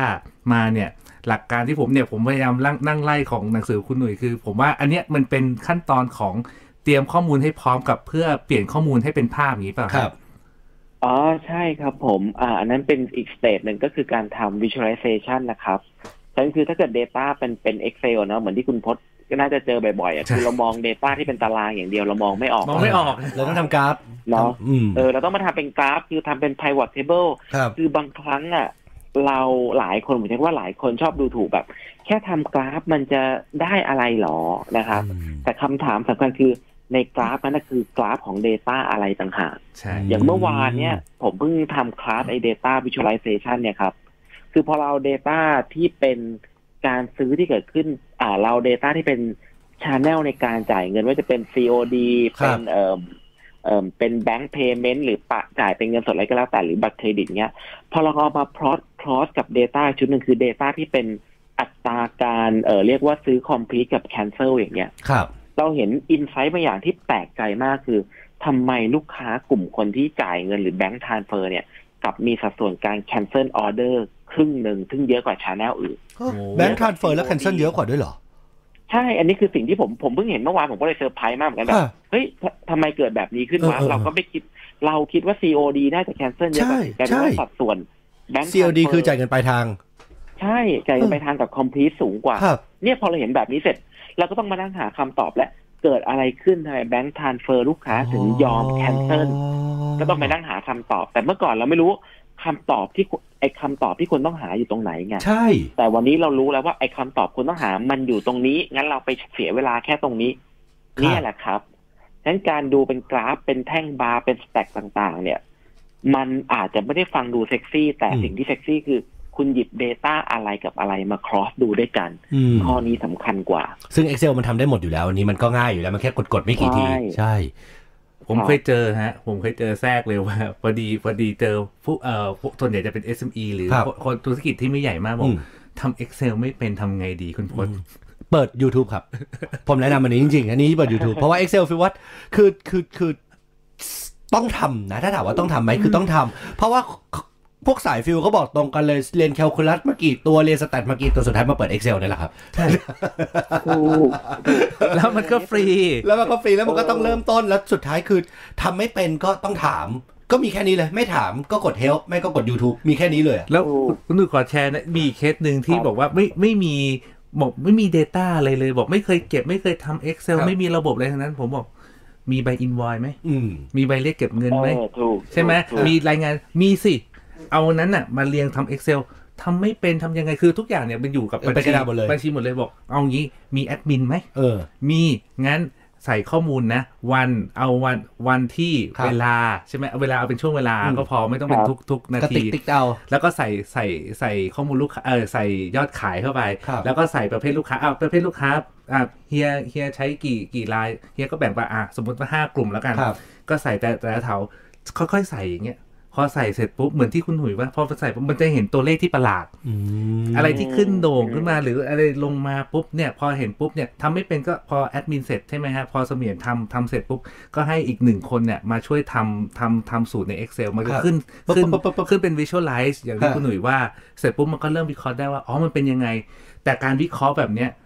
ช่วกเฮียกับอาซออะ ครับ วิเคราะห์เป็นพอเขาเห็นแล้วอธิบายเขานะ ใช่ เขาจะรู้เลย เขา ว่า จะ เฮ้ย ทันทีเลย เฮ้ยทำไมเป็นอย่างนี้ทำไมตอนนี้ เออ เป็นอย่างนี้ เออเออเขาจะเข้าใจเลยอ่ะ ใช่ เพราะเฮียกับซอจริงๆเขาเขาไฟล์ดีเทลเขาดี เขา มา อยู่ ก แล้ นะ ว ไมโคร ใช่ แมจเมนต์เขาเทพนะ ถูก เออ นั่นแหละฮะ โห ผมว่าดีมากเลย แล้วผมว่าอีกอันหนึงที่ผมผมเจอคำถามแล้วผมว่าผมตอบแทนคุณหนุ่ยไม่ได้ ครับ คือ คือ บอกคุณหนุ่ยออกหนังสือมาต้องสามเล่มอะแล้วเขาต้องเริ่มเริ่มเริ่มต้องซื้อเล่มไหน เหรอ สมมติเขาสนใจมากขึ้นในการใช้ Data มันดูฟังแล้วดูเฮ้ยดูน่าสนใจแล้วมันดูน่าจะใช้ง่ายใช้กับธุรกิจเขาแต่มีต้องสามเล่มอะเขาคือแต่ละ ครับ เล่มมันแตกต่างกันยังไง แล้วเขาควรจะเริ่มจากเล่มไหนดีฮะ อ่าเพราะฉะนั้นผมแนะนำแบบนี้ซื้อเล่มสามก่อนฉันตอนเขียนเนี่ยผมเขียนไล่ย้อนจากสามสองหนึ่งคืออย่างที่บอกนะครับ พี่เขียนสตาร์วอลเหรอ ครับ พี่เขียนส ดี๋ ตาร์วอล วๆเล่มสามคือเล่ม Data Thinking ที่เราคุยกันอยู่ใช่ไหมฮะ ใช่ เล่มสีเหลืองๆ ปูเบสิกใช่ครับ ปูเบสิกความคิดก่อนคเลรั ย บ ให้เข้าใจก่อนว่า Data คืออะไรทำงานยังไงนะมันอยู่ตรงไหนได้บ้าง ปูความคิด mindset ก่อน Data เป็นเรื่อง mindset ผมบอกได้เลย อืม นะครับ โอ้แต่ อื ว่าม พี่เกียวก็จริงนะที่ที่เราคุยกันอยู่เนี่ย มันขึ้นอยู่กับการที่เราเปิดใจ เปลี่ยน อืม วิธีคิดกับการการใช้ Data ซะการดู Data ซะ ครับ มัน อืม เป็นการตั้งต้นด้วย mindset จริง ๆ เนาะ อืมอืม อ่ะแล้วยังไงต่อดีฮะ พอเล่มเหลืองเสร็จ ครับ คือเราได้เข้าใจว่าใช้ Data ยังไงแล้วแล้วเป็นยังไงต่อดีฮะ แล้วค่อยขยับไปเล่มเล่มที่สองเล่มสีเขียวก็ได้ครับ เล่มสี อง เขียว จะริ่ม คือ ปูวิธี Data การ Driven Marketing ใช่ครับ อันนี้นก็เริ่มปูวิธีการใช้เครื่องมือบ้างแล้วเครื่องมือเริ่มต้นแบบ ง่ายๆ ฟรีๆ ถูกๆ อะไรอย่างเงี้ย เริ่มมีตัวแคนวาสให้เพิ่มแล้วว่าถ้าอยากเก็บ Data ต้องเริ่มเก็บอะไรยังไงแบบไหนบ้าง อืม นะครับ เพื่อให้มันไม่ยากเกินไป เครื่องมือเช่น บ อะไรบ้างฮะ Excel เครื่องมือเช่นอ่ะ อันหนึงที่ผมใช้บ่อย Excel คง Excel คงต้องบอกว่าไม่พูดแล้วมันมีคนพูดเยอะผม ครับ ใช้ Google Trend ค่อนข้างบ่อย อ๋อ Google ผมใช้พว Trend ใช่ Social Listening ค่อนข้างบ่อย ผมใช้สองอันเนี้ยเป็นเครื่องมือ Social Listening ใช้อะไรอยู่ครับพี่ ตั้งต้น พี่หนุ่ย เอ่อตอนนี้ผมใช้ Mandala กับ มั แสนรู้ครับ ค ผ รับ ม อืมอืมอืมอืมอืม ครับ อืม นั่นแหละครับ ฉะนั้นก็เริ่มต้นจากสองอันนี้ก่อนนะครับ ครับ ในการทำงานแบบง่ายๆก่อนนะครับ ส่วนเล่มหนึ่งเป็นเล่มสุดท้ายค่อยแบบ อยากได้ไอเดียเพิ่มขึ้น อยากได้กรอบความคิดใหม่ๆ เพิ่มขึ้นค่อยอ่านเล่มหนึ่งนะครับ ครับ เป็นอินสปิเรชันเยอะๆหน่อย เล่มหนึ่งเล่มสีน้ำเงินคือ personalized marketing การตลาดแบบรู้ใจเป็นยังไงฮะ ที่เล่มนี้คืออ่านแล้วจะได้อะไรฮะทาทายาท ก็ เนี่ย เล่มนี้เนี่ยมันจะให้โดยอินสปายกับให้โดยคอนเซปต์ว่าวิธีการจะทำ personalized marketing เนี่ย by case study ที่เกิดขึ้นเยอะๆ มันมีอะไรแบบไหนบ้าง ครับ นะครับมีทั้งเคสของไทยเคสของต่างประเทศมาให้ดูหลาย ๆ แบบ ว่า อืม การทำ personalized marketing อาจจะไม่ต้องเริ่มต้นจาก AI หรือ Big Data ก็ได้ แต่มันเริ่มต้นจากการใช้ creativity ก่อนก็ได้ หรือเริ่มต้นจากการคิดอย่างใส่ใจลูกค้ามากขึ้นก็ได้ครับ อืมผมขอเรามีเวลาไม่มากขอฝากให้กับคุณผู้ฟังในในประเด็นอีกอย่างหนึ่งบ้างละกัน คือโควิดรอบใหม่เนี่ยเราเริ่มเห็นแววๆมาแล้ว ผมว่าพี่หนุ่ยก็เริ่มรู้สึกแล้วแหละว่าเซนส์รอบนี้นี่ดูเครียดมากกว่าหลาย ๆ รอบ แนะนำ SME หรือผู้ประกอบการตอนนี้หน่อยว่าณตอนนี้เนี่ย ถ้าพี่คุยกับลูกค้าพี่ที่เป็นผู้ประกอบการ พี่จะแนะนำเขาว่ายังไงบ้าง ครับ ก็แนะนำอย่างแรกนะครับ ก็เออลองเริ่มจากการใช้ Data ที่มีในมือก่อน มี Data แบบไหนใช้แบบนั้น ครับ ระหว่างที่ใช้ไปนะครับ ก็เริ่มแพลนในการเก็บใหม่ด้วย อืม นะครับพอเราทำไปสักพักเราจะเริ่มรู้สึกว่าเราต้องการ Data มากขึ้น ครับ นะครับการทำงานกับ Data ไม่ได้สำเร็จตั้งแต่วันแรก แต่ถ้าไม่ทำวันแรกก็ไม่มีทางสำเร็จในวันหลังแค่นั้นเอง มันเหมือนการทำอาหารอะ ครับ นะครับการการทำอาหารที่แบบคุณไม่มีทางผัดได้อร่อยตั้งแต่จานแรก ใช่ใช่ใช่ เหมือนกันฉะนั้นคุณต้องผัดไปเรื่อยๆ ผัดไปปรุงไปสูตรของคุณไม่เหมือนสูตรของคนอื่นอยู่แล้วนะครับ กับข้อสองที่อยากแนะนำคือ ธุรกิจวันนี้อย่าคิดเยอะ คิดปุ๊บให้ทำก่อนทำจะได้รู้ว่ามันเวิร์กหรือไม่เวิร์กนะครับ ถ้าไม่เวิร์กก็หยุดแล้วไปทำอย่างอื่น ถ้ามันเวิร์กก็จะได้สเกลมันเพิ่มขึ้นนะครับ กับข้อสุดท้ายคือ ไม่อยากให้รอโอกาสให้ทุกอย่างกลับมาเป็นเหมือนเดิม ครับ โดยเฉพาะพวกกลุ่มธุรกิจท่องเที่ยวที่ต้องพึ่งพาทัวริสต์เนี่ย หลายคนบอกว่ารอให้ฟ้าเปิดรอนู่นรอนี่ ผมบอกได้คำเดียวว่า อย่ารออะไรทำได้ทำไปก่อน อืมจริงนะ ทำให้คุณอยู่รอดวันนี้ได้ก่อน ถ้าเกิดมันอยู่รอดได้คุณจะได้มีอีก opportunity หนึ่งเมื่อวันหนึ่งฟ้ามันเปิดคนกลับมาเที่ยวเหมือนเดิมได้ ครับ คุณได้มีทางเข้าของรายได้สองทางด้วยซ้ อืม ำครับ โอ้โหเป็นประโยชน์มากเลยครับผม ใช่ ว่าเป็นประโยชน์และเป็นกำลังใจแหละว่าเราอยู่บนความเป็นจริงเนาะ ใช่ ว่าวันเนี้ยมันทำอะไรได้ไม่มากก็อะไรทำได้ทำไปก่อน สิ่งที่ทำไปก่อนได้เลยเนี่ยคือเอา Data ที่คุณมีนั่นแหละ อื มาเริ่มทำซะนะครับ เอาไอ้รายงานต่างๆ สถิติต่างๆ ย้อนหลังกันไป 3 เดือน 6 เดือนเนี่ย อืม เราเริ่มมาใช้กันก่อน ตาม ครับ ขั้นตอนที่ทางคุณหนุ่ยแนะนำเลย อืม นะครับ อืม แล้วก็แล้วก็สิ่งหนึ่งที่ที่ที่ Data แต่เอาบอกว่าหลายท่านก็บอกว่าแล้วเอยฟังคุณหนุ่ยแล้วสนใจ ครับ นะครับคนสนคุณหนุ่ยแล้วสนใจเนี่ยจริง ๆ เนี่ย คุณหนุ่ยอย่างที่บอกคือเป็นเจ้าของเพจการตลาดวรรณตอน ครับ นะครับ บอกว่าไม่รู้แหละผมผมผมช่วยช่วยพูดแทนคุณหนุ่ย นะครับบอกว่าฟังแล้ววันเนี้ยดักได้แง่คิดนะครับ บอกว่าหลาย ๆ กรณีศึกษานะครับตามที่เพจ Facebook ได้ที่การตลาดวรรณตอนเลย คุณหนุ่ยพอมีเวลาอีกนิดนึงคือมีเคสอะไรสั้นๆไหมครับผมเห็นใน เออ เคสเนี่ย เช่นไนกี้แมคโดนัลหรือกรุงศรีทวงหนี้ทวงหนี้ของกรุงศรีเนี่ย ครับ อยากเล่าเรื่องไหนดีฮะเอาแบบสั้นๆเผื่อเป็นไอเดียให้กับผู้ฟังเอาการใช้ Data โอเค ได้ ครับ ก็อ่านเล่าเรื่องกรุงศรีแล้วกันดูเป็นเรื่องของธุรกิจไทยที่อยู่ใกล้ตัวเราหน่อย ครับ คือในเคสนะครับ กรุงศรีก็เอ่อเขาใช้ Data มาช่วยในการเลือกว่าจะต้องให้พนักงานนะครับ โทรทวงหนี้กับใครบ้างนะครับ เพราะปัญหาคือกฎหมายใหม่อ่ะออกคือให้เจ้าหนี้อ่ะโทรหาลูกหนี้ได้แค่วันละครั้ง อืม โทรแล้วรับไม่รับไม่รู้แหละ ก็ถือว่าโทรแล้วห้ามโทรซ้ำอี โอ้ ก โห นะครับฉะนั้นก็เลยต้องหาทางว่าแล้วเขาควรจะต้องโทรหาใครแล้วโทรหาเมื่อไหร่ดีล่ะ ครับ เมื่อก่อนคือโทรไปเรื่อยๆอะครับจนกว่าจะรับแค่นั้นเอง ซึ่งบางทีบางคนเนี่ยไม่รับไม่ใช่ว่าเขาอยากจะหนีหนี้หรอกแต่บางทีเขาแค่ไม่สะดวกเขาทำงานอยู่ ครับ ครับ ฉันพอเขาเอา Data เข้ามาสร้างเป็นโมเดลอะครับ เป็นโมเดลในการพิจิตรว่าเออลูกค้ากลุ่มไหน หรือใครบ้างที่มีแนวโน้มจะจ่ายเงินตรงเวลาหรือว่าจะเบี้ยวหนี้มากกว่ากัน อืม เขาก็แค่ดูว่าเออคนกลุ่มเนี้ยที่ผ่านมาเนี่ยจ่ายตรงเวลาตลอดเลย แล้วก็ไม่แบบว่ามีปัญหาการแบบจ่ายช้าน้อยด้วย ครับ เขาก็แค่อาจจะส่ง SMS ไปหาคนกลุ่มนั้นแค่นั้นเองเขาบางทีอาจจะแค่ลืม งานยุ่งหรือช็อตชั่วขณะ ก็แค่รีมายว่า เอ้ยใกล้ถึงเวลาต้องจ่ายแล้วนะ อย่าลืมนะ เดี๋ยวโดนดอกเบี้ยนะนะครับ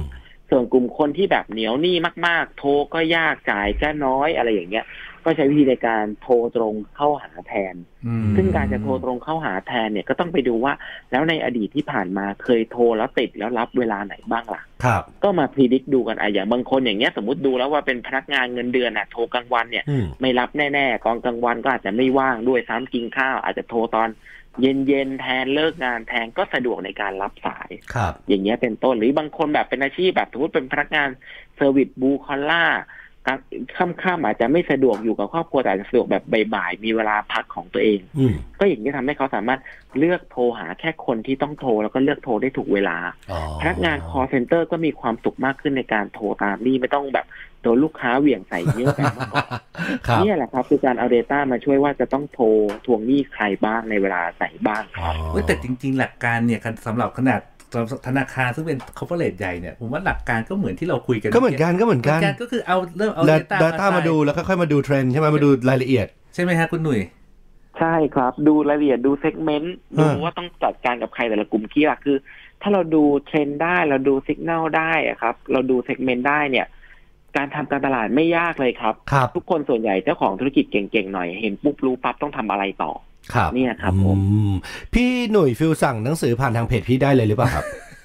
เออต้อง บอกว่าหนังสือสั่งทางเพจไม่ได้ครับ ผมไม่ได้ขายเอง อ๋อ ต้องขอให้สั่งทางทางเว็บของร้านในอินดีกว่า ได้ครับผม อ โอย่าง ให้ เค ช่วยสำนักพิมพ์ครับ ได้ครับผมขอบคุณมากครับพี่หนุ่ยครับวันนี้รบกวนแต่เพียงเท่านี้ครับ ขอบคุณคุณหนุ่ยมากเลยค ขอบ รับ คุณครับ สวัสดีครั ขอบคุณ บ ครับ ครับ สวัสดี ส ครั วัสดีครับบผม พี่หนุ่ยนะครับการตลาดวันละตอนนะครับก็ 3 เล่มแล้วเดี๋ยวผมจะไปซื้อเล่มแรกก่อน Data Thinking ก่อนใช่ไหมอันนี้คือเล่มสุดท้ายใช่ไหม เล่มสุดท้าย ทำธุรกิจให้รุ่งยอดขายพุ่งด้วย Data แต่เป็นเล่มแรกที่ควรจะอ่าน ชื่อภาษาไทยเนี่ยชื่อภาษาไทยด้วยความเคารพฟังแล้วรู้สึกยากจริงๆแหละ รายการดิจิทัลไดจ e s t โดย ปรัชญาอละเอกและธนพงษ์พันธ์ธัญรัตนกุล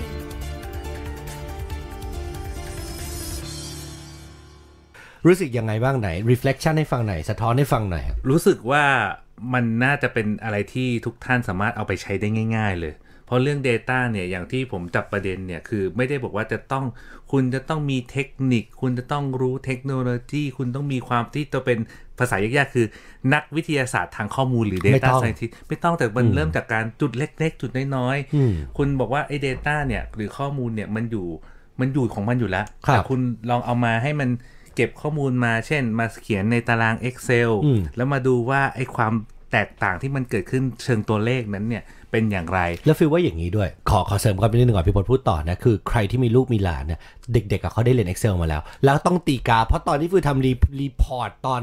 20 ปีที่แล้วฟิลต้องทำกราฟเยอะมาก แล้ว ใช่ ปัจจุบันฟิลก็ทำได้แค่นี้แหละ ใส่ข้อมูลกับตีกราฟมากกว่านั้นฟิลอาจจะไม่ไม่ได้เท่าไหร่แล้ว แต่สิ่งที่สำคัญคือบางท่านก็บอกว่าเวลาเราทำ Data เนี่ยหรือทำเรื่องดิจิตอลเนี่ยเขาบอกว่าต้องตั้งวัตถุประสงค์ก่อน อืมอืมอืม บางครั้งเนี่ยเราไม่รู้จะตั้งยังไงจริง ๆ ใช่ไหมฮะมาทำแบบนี้ซะ อืม สุดท้ายคุณต้องพอเราทำเนี่ยเราจะเห็นความแตกต่างของเส้นกราฟที่มันผิดปกติ อืมอืม ไอ้พอผิดปกติเนี่ยอย่างคุณหนุ่ยยังบอกเลยว่า คุณก็ลองไปหาคำตอบว่าอะไรที่บอกว่าไอ้ที่ผิดผิดผิดผิดผิดปกติเนี่ย อืม มันเกิดจากอะไร เปลี่ยนจากแซนทิสมาเป็นนักสืบหน่อย มันเป็นนักสืบหน่อยไปหา ว่าไอ้ที่มันเกิด B เนี่ย สมมติว่าไอ้ A เนี่ยคือ มาจากอะไร มาจากอะไร เออ เท่านั้น ใช่ เอง แล้วคุณก็ค่อยๆทำค่อยๆ ปรับเปลี่ยน อยาก มันก็ค่อย ๆ พัฒนา เออ เรื่องของการใช้ Data เนี่ยอ่ะมีประสิทธิภาพมากขึ้นลดต้นทุน ครับ ต่อไปก็หาโอกาสใหม่ๆ ทางทางธุรกิจหรือการตลาด อืม แต่มันเริ่มจาก Data เพราะผมพูดหลายครั้งแล้วไอ้ Data เนี่ยเป็นจุดเริ่มต้นของการทำดิจิตอลทาร์ฟอร์มชันจริงๆ แล้วอาจจะเหมาะมากกับหลาย ๆ คนที่อยู่ในช่วงเปลี่ยนถ่ายธุรกิจคือลูกเข้ามาแล้ว แต่ก็ยังไม่รู้จะให้ลูกทำอะไร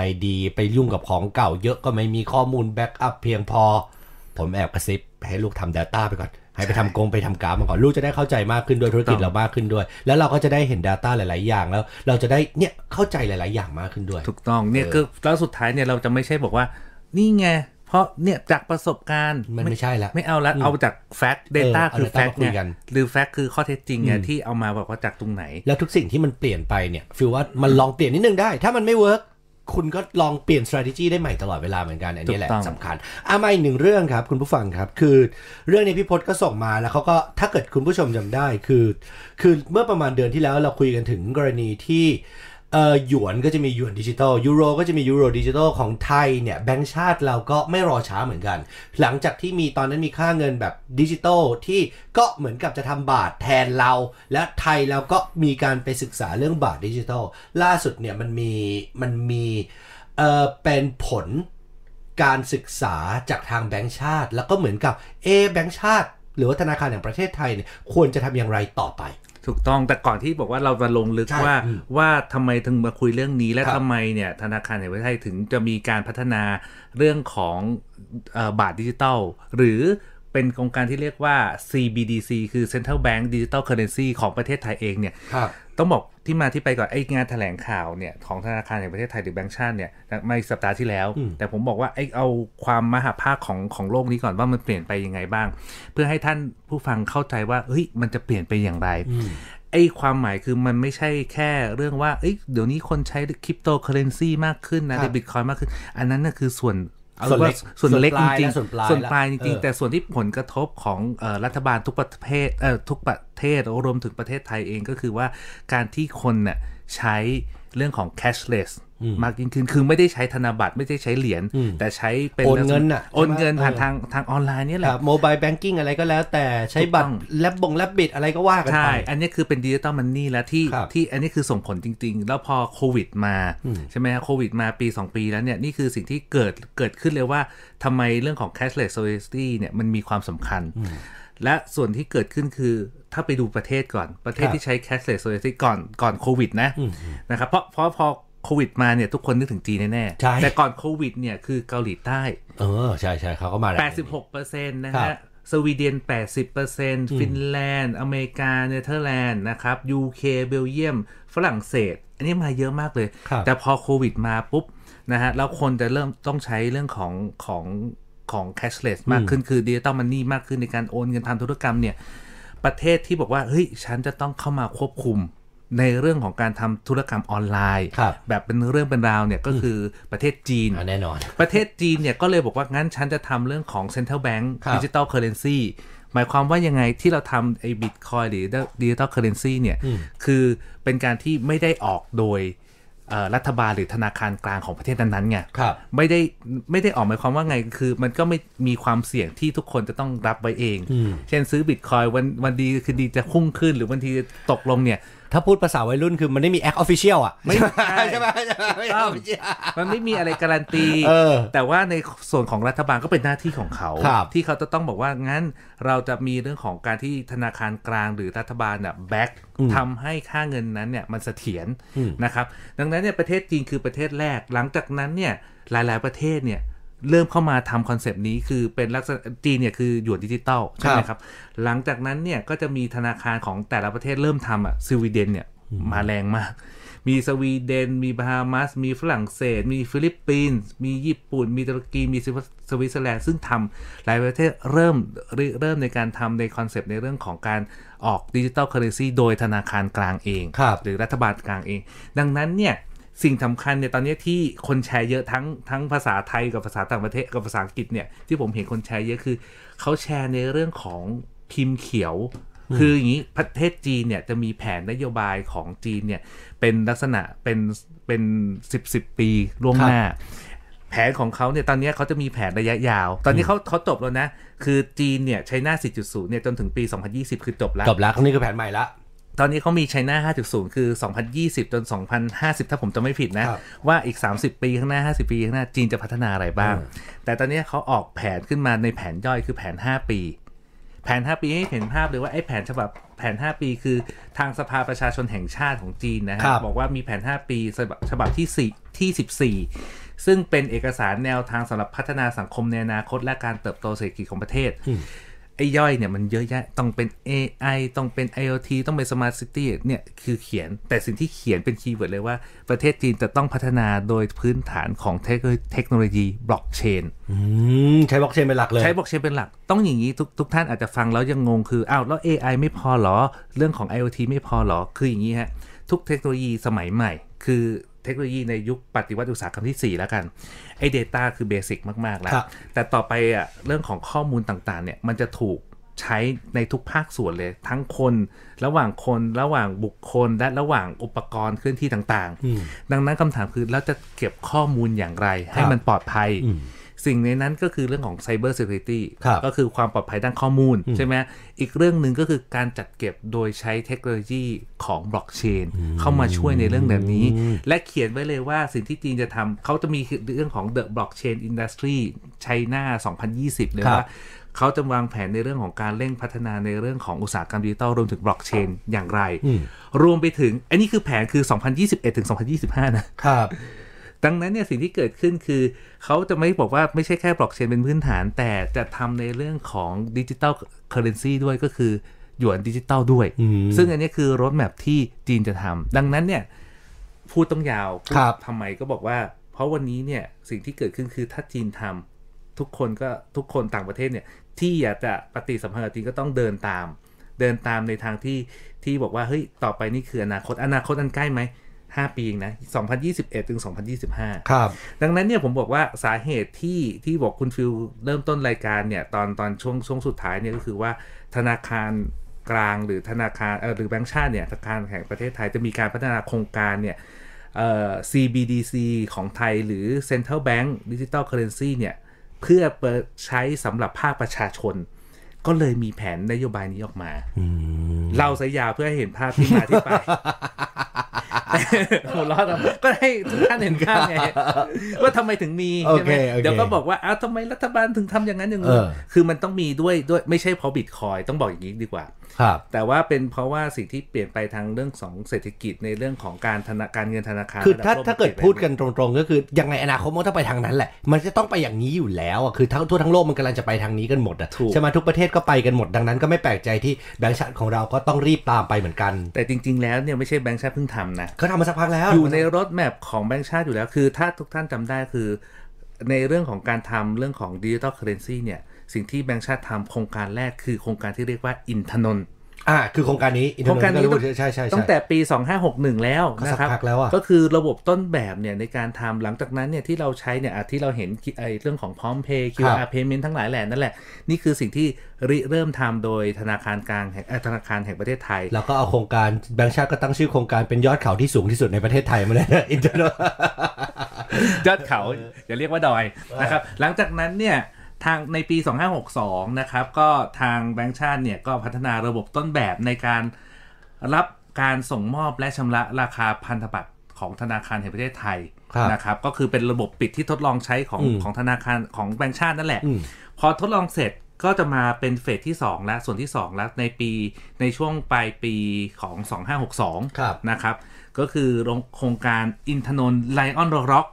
ไลออนร็อก เฟสที่หนึ่งคือเชื่อมระบบกับต่างประเทศ คืออ อ ขยายการใช้เนี่ยในเรื่องของการทำไอ CBDC เนี่ยก็คือระบบจะไอบาทดิจิตอลและการเรียกกันง่ายๆนะไปสู่การชำระเงินค่ามประเภท ระหว่างสถาบันการเงิน โดยร่วมกับธนาคารกลางของฮ่องกง อืม หลังจากนั้นก็ขยายความร่วมมือ อันนี้คือปลายปลายปี 63 ที่เราเห็นข่าวไงว่า ครับ ธนาคารกลางนะครับธนาคารแบงก์ชาติร่วมกับ SCG อืม นะครับหรือปูซิเมนไทยเนี่ย ครับ SCG และ Digital Venture อืม นะครับซึ่งเป็นเอ่อบริษัทดิจิทัลของธนาคารไทยพาณิชย์ ครับ สามสามปาร์ตี้เนี้ยร่วมกันในการพัฒนาระบบต้นแบบในการชำระเงินสำหรับภาคธุรกิจ ครับ ดังนั้นเนี่ยเราจะเห็นรถแบบเลยว่าอ่ะ ไล่มาเรื่อยๆ ไล่มาเรื่ ละ อย เออ ๆธนาคารอ่าแบงก์ชาติทำเองทดลองทำเองขยายความร่วมมือกับ ครับ ฮ่องกง แล้วก็เริ่มมาใช้ในระหว่างภาคธุรกิจนะครับ โดยปัจจุบันเนี่ยอินทนนท์เอ่อโครงการอินทนนท์เนี่ยอยู่ในเฟสเขาเรียกว่าอินทนนท์อ่ะอินทนนท์ไลออนร็อกเฟสสอง ืมเฟสสองแล้ว เฟสสองละเฟสสองคือปัจจุบันเนี่ยแหละฮะคือขยายความร่วมมือเนี่ยไปกับธนาคารกลางของจีน ครับ สหรัฐอาหรับเอมิเรตส์ UAE นะครับในการพัฒนาโครงสร้างพื้นฐานสำหรับการโอนเงินระหว่างประเทศ ครับ นะครับและตอนเนี้ยที่ทางทางทางแบงค์ชาติแถลงข่าวเนี่ยเมื่อสัปดาห์ที่แล้วคือ อยู่ระหว่างศึกษา อืม ยังไม่ใช้นะศึกษา ศึกษาอยู่ และพัฒนาระบบสำหรับการใช้สำหรับภาคประชาชน อืม ดังนั้นเนี่ยสิ่งที่เกิดขึ้นคือเฮ้ยแล้วมันจะมีประโยชน์อะไรกับท่านผู้ฟัง คืออย่างนี้ ครับ อย่างนี้ อย่างนี้ฟูเล่าให้ฟังกว้างๆ อย่างนี้แล้วกันว่าไอ้รีเสิร์ชเนี่ย ฉบับที่พี่พศส่งมาก็คือ the way forward for retail central bank digital currency in Thailand ก็คือ for RCBDC เนี่ย in Thailand เนี่ยเขาเขาว่ายังไงบ้าง ฟิวจะสรุปมาแบบ executive summary เลยนะครับ เพราะว่า เพราะว่ามัน 59 หน้าครับ ถ้าเกิดทั้งหมดก็คงไม่ไหวนะครับ คือแบงก์ชาติเขาก็บอกว่า คือมันกำลังจะสกุลเงินดิจิตอลอ่ะมันมันเข้ามามีบทบาทแน่นอนอยู่แล้วแบบที่เราเน้นย้ำตลอด ดังนั้นในฐานะที่แบงก์ชาติเนี่ย ก็ถือว่าเป็นคนที่คอยดูแลเรื่องนี้ตลอดเขาก็จำเป็นแหละเขาก็จะต้องจำเป็นเพราะดูว่ามันจะสามารถส่งผลกระทบต่อคนได้ยังไงบ้าง มันจะเบนฟิตยังไงบ้าง มันจะมีทำให้เสถียรภาพทางการเงินมีปัญหาไหมระบบการเงินเป็นยังไงบ้าง แล้วเขาก็พบว่าการออก retail CBDC นะจะจะใช้คำว่าอะไร retail CBDC สำหรับภาคประชาชน อ่าสำหรับภาคประชาชน อืม อ่าคือสามารถสร้างประโยชน์ต่อประเทศได้ 2 ข้อหลักข้อแรกก็คือประชาชนสามารถเข้าเงินบาทได้ ซึ่งมีความเชื่อมั่นแล้วก็ปลอดภัยสูง ถ้าเกิดอันที่ออกโดยธนาคารกลาง มันเชื่อมั่นและปลอดภัยสูง อย่างที่ 2 คือ มันเป็นโครงสร้างพื้นฐานการชำระเงินดิจิทัลคือก่อนหน้าเนี้มันยังไม่มีอะไรที่เป็นอินฟราสตรักเจอร์จริงๆจังๆอันนี้คือการออกเป็นเหมือนกับเป็นเบสจริงๆจังๆสนับสนุนการพัฒนานวัตกรรมทางการเงินในยุคดิจิทัลต่อไป เพราะคราวนี้เราจะได้รู้แล้วว่าแบ็กโบนหรือว่ากระดูกสันหลังหลักๆเนี่ยมันคืออะไรแล้วก็ใช้อันนี้ ถูกต้อง แต่ครับ อ่ะแต่อะไรฮะ แต่มันมีความเสี่ยงอยู่ เขาแบงค์ชาติเขาก็ออกมาบอกว่ามันมี 2 อย่าง อย่างแรกก็คือว่าอะไร คืออันนี้ชัดเจนมากแบงค์ชาติพูดเลยนะว่ามีผลกระทบต่อบทบาทของธนาคารพาณิชย์ ในการทำหน้าที่เป็นตัวกลาง ซึ่งอันนี้ทุกคนก็พูดมาตลอดว่าเหล่าบรรดาธนาคารห้างร้านต่างๆ ก็รู้แล้วแหละว่าเขาก็มันจะได้รับผลกระทบ เขาก็เลยเขาก็เลยจะต้องหาทางทำทุกวิถีทาง เพราะก่อนหน้านี้เขามีการเก็บค่าตรงทุกอย่างใช่ไหมตอน ค่าธรรมเนียม ค่าธรรมเนียมเรียกค่าตรงเออ ก็จะมีการปรับเปลี่ยนไป และอย่างที่สองความเสี่ยงข้อที่สองคือความเปราะบางของระบบการเงินอาจเพิ่มขึ้น ในการไถ่ถอนเงิน คือเวลาเกิดแบงก์รันขึ้นเนี่ยในยุคก่อนคือ ถ้าเกิดคนแห่ถอนเงินแห่ถอนเงินเนี่ยมันจะเกิดวิกฤตทางการเงินได้ เขาสามารถมีระบบก่อนหน้านี้คือที่เรียกว่า safety cut คัดเอาได้ แต่พอมันมีเงินในภาคประชาชนแบบนี้ เวลาคนแห่ถอนเงินน่ะ มันจะไม่มีการคุมนะ เขาก็เตือนเรื่องนี้และอย่างที่ 3 คือ เป็นความท้าทายในการสร้างและดูแลระบบเนี่ย retail CBDC ให้มีความปลอดภัยสูง และก็สามารถสร้างความเชื่อมั่น เอ่อเอ่อความความเชื่อมั่นให้กับประชาชนได้ โดยความเสี่ยงดังกล่าวก็สามารถจำกัดได้โดยการต้องออกแบบเนี่ย ICBDC หรือการใช้มาตรการร่วมด้วย ถูกต้อง เ เพราะสิ่งนี้ที่เกิดขึ้นก็คือว่าเมื่อเรามีเรื่องของเอ่อระบบโครงสร้างพื้นฐานทางทางทางไอทีเนี่ยเกี่ยวกับระบบเงินดิจิตอลเคอร์เรนซีแบบเนี้ยสิ่งหนึ่งที่เกิดขึ้นเลยบอกว่ามิเกียบอกว่ามีประโยชน์อะไรกับกับประชาชนทั่วไปหนึ่งต้นทุนทางการเงินมันจะลดลง อืม นะครับสองก็คือว่าเราไม่พูดถึงธนาคารนะ เดี๋ยวจะยาวไปเราพูดถึงเอ่อสำหรับประชาชนอย่างพวกเราทุกคนเนี่ยที่ฟังกันอยู่เนี่ยจะเกิดประโยชน์หนึ่งคือจะมีเรื่องของเสถียรภาพ อืม ความมั่นคงความปลอดภัยอะมากขึ้น ครับ กว่ายุคกว่ายุคที่ผ่านมา อืม สองก็คือว่าสิ่งที่เกิดขึ้นคือมิกิเราเห็นอยู่แล้วว่าเอ่อพวกคริปโตเคอเรนซีเนี่ยมันมีความผันผวนสูง ครับ และมันมีความความไม่มั่นคงสูงแล้วกันนะครับสิ่งหนึ่งก็คือบอกว่าเนี่ยมันคือทางเลือกในการลงทุนนะ ถ้าคุณจะไปคริปโตเนี่ยคุณรับความเสี่ยงเองนะ ครับ แต่ถ้าเงินที่ออกแบบโดยธนาคารกลางเนี่ยหรือแบงก์ชาติเนี่ยจะไม่มีความผันผวนมากเท่านั้นนะครับก็คือเหมือนที่เราใช้ปกตินั่นแหละ ซึ่งการทำในเรื่องของการถือเงินบาทหรืออะไรเนี่ยมันไม่ใช่สินทรัพย์เพื่อการลงทุนหรือเก็งกำไร อืม แต่มาใช้ในเรื่องของการที่ไอ้เรื่องของเศรษฐกิจหรือสังคมที่มันเปลี่ยนไป ครับ นะครับนี่คือเออสิ่งที่เราเชื่อมั่นได้กับอีกอันหนึงก็คือว่าเมื่อผู้ออกคือธนาคารกลางเนี่ยหรือหน่วยงานของรัฐเองเนี่ยมันลักษณะก็คือว่าสิ่งเนี้ยมันคือสิ่งที่เรียกว่ามันคือความความมั่นคงแหละจะเรียกว่า stable coin ก็ได้นะครับ คือคล้ายๆ stable coin นะแต่ว่าอย่างน้อยเหมือนเราถือเงินบาทอะวันเงินบาทมันไงก็คือเงินบาท เออ นะครับถ้าถ้ายกตัวอย่างเช่น บางประเทศอาจจะมีวิกฤตเรื่องของสงคราม ครับ อันเนี้ยเงินอาจจะไม่มีความหมายละ อืม แต่ถ้ามีความมั่นคงประเทศปกติแบบเนี้ยการใช้แบบเรื่องของดิจิ t a ลเคอร์เรนซีเนี่ยก็จะเป็นภาคเอ่อแพร่หลายมากยิ่งขึ้นยกตัวอย่างนะ ถ้าเราไม่เป็นดิจิ t a ลเคอร์เรนซีหรือบาทดิจิตอลเกิดอะไรขึ้นต่อไปเนี่ยเราจะแยกเราจะไปประเทศจีน อืม เราไปประเทศญี่ปุ่นหรืออะไรก็ตามแต่แต่ก่อนเราใช้แคชใช่ไหมเป็น ครับ เป็น เงิ เงิ น น สด เงินสดถือๆเป็น เออ แล้วหรือแลกแลกธนาคารแบบเนี้ยต่อไปเขาไม่รับนะ อืมใช่ เขาต้องใช้ผ่านทางธนาคารระหว่างประเทศเท่านั้น เออ ที่เป็นเซ็ตเตอร์แบงก์กันทั้งนั้น ครับ ดังนั้นสิ่งที่เกิดขึ้นคือมันก็ต้องค่อยๆ move ไปแหละ อืม นะครับ เวลาจะ move พวกเนี้ยเขาจะมีรถแมพอยู่แล้วว่าระหว่างประเทศ ครับ มันจะไม่ใช่ว่าสมมุติว่ายกตัวอย่างคือจีนประกาศปุ๊บทั่วโลกจะต้องตาม ไม่ใช่ ไม่ใช่ อย่างที่เห็นนะแผนของธนาคารกลางของแบงก์ชาติไทยเนี่ยก็คือว่าจะร่วมมือแต่ละประเทศทำความข้อตกลงระหว่างประเทศว่าจะมีนโยบายอย่างไรและจะปรับใช้อย่างไร นี่คือสำหรับบาทนะดิจิตอลบาท ถ้าเกิดใช้คำนี้ได้ไหมใช่สำหรับดิจิตอลบาท แต่ถ้าเกิดคุณอยากจะบอกบอกว่าเอ้ยคุณมันไม่คริปโต ก็นั่นก็อยู่ในกลุ่มคริปโต คริปโต แล้วกัน ซึ่ง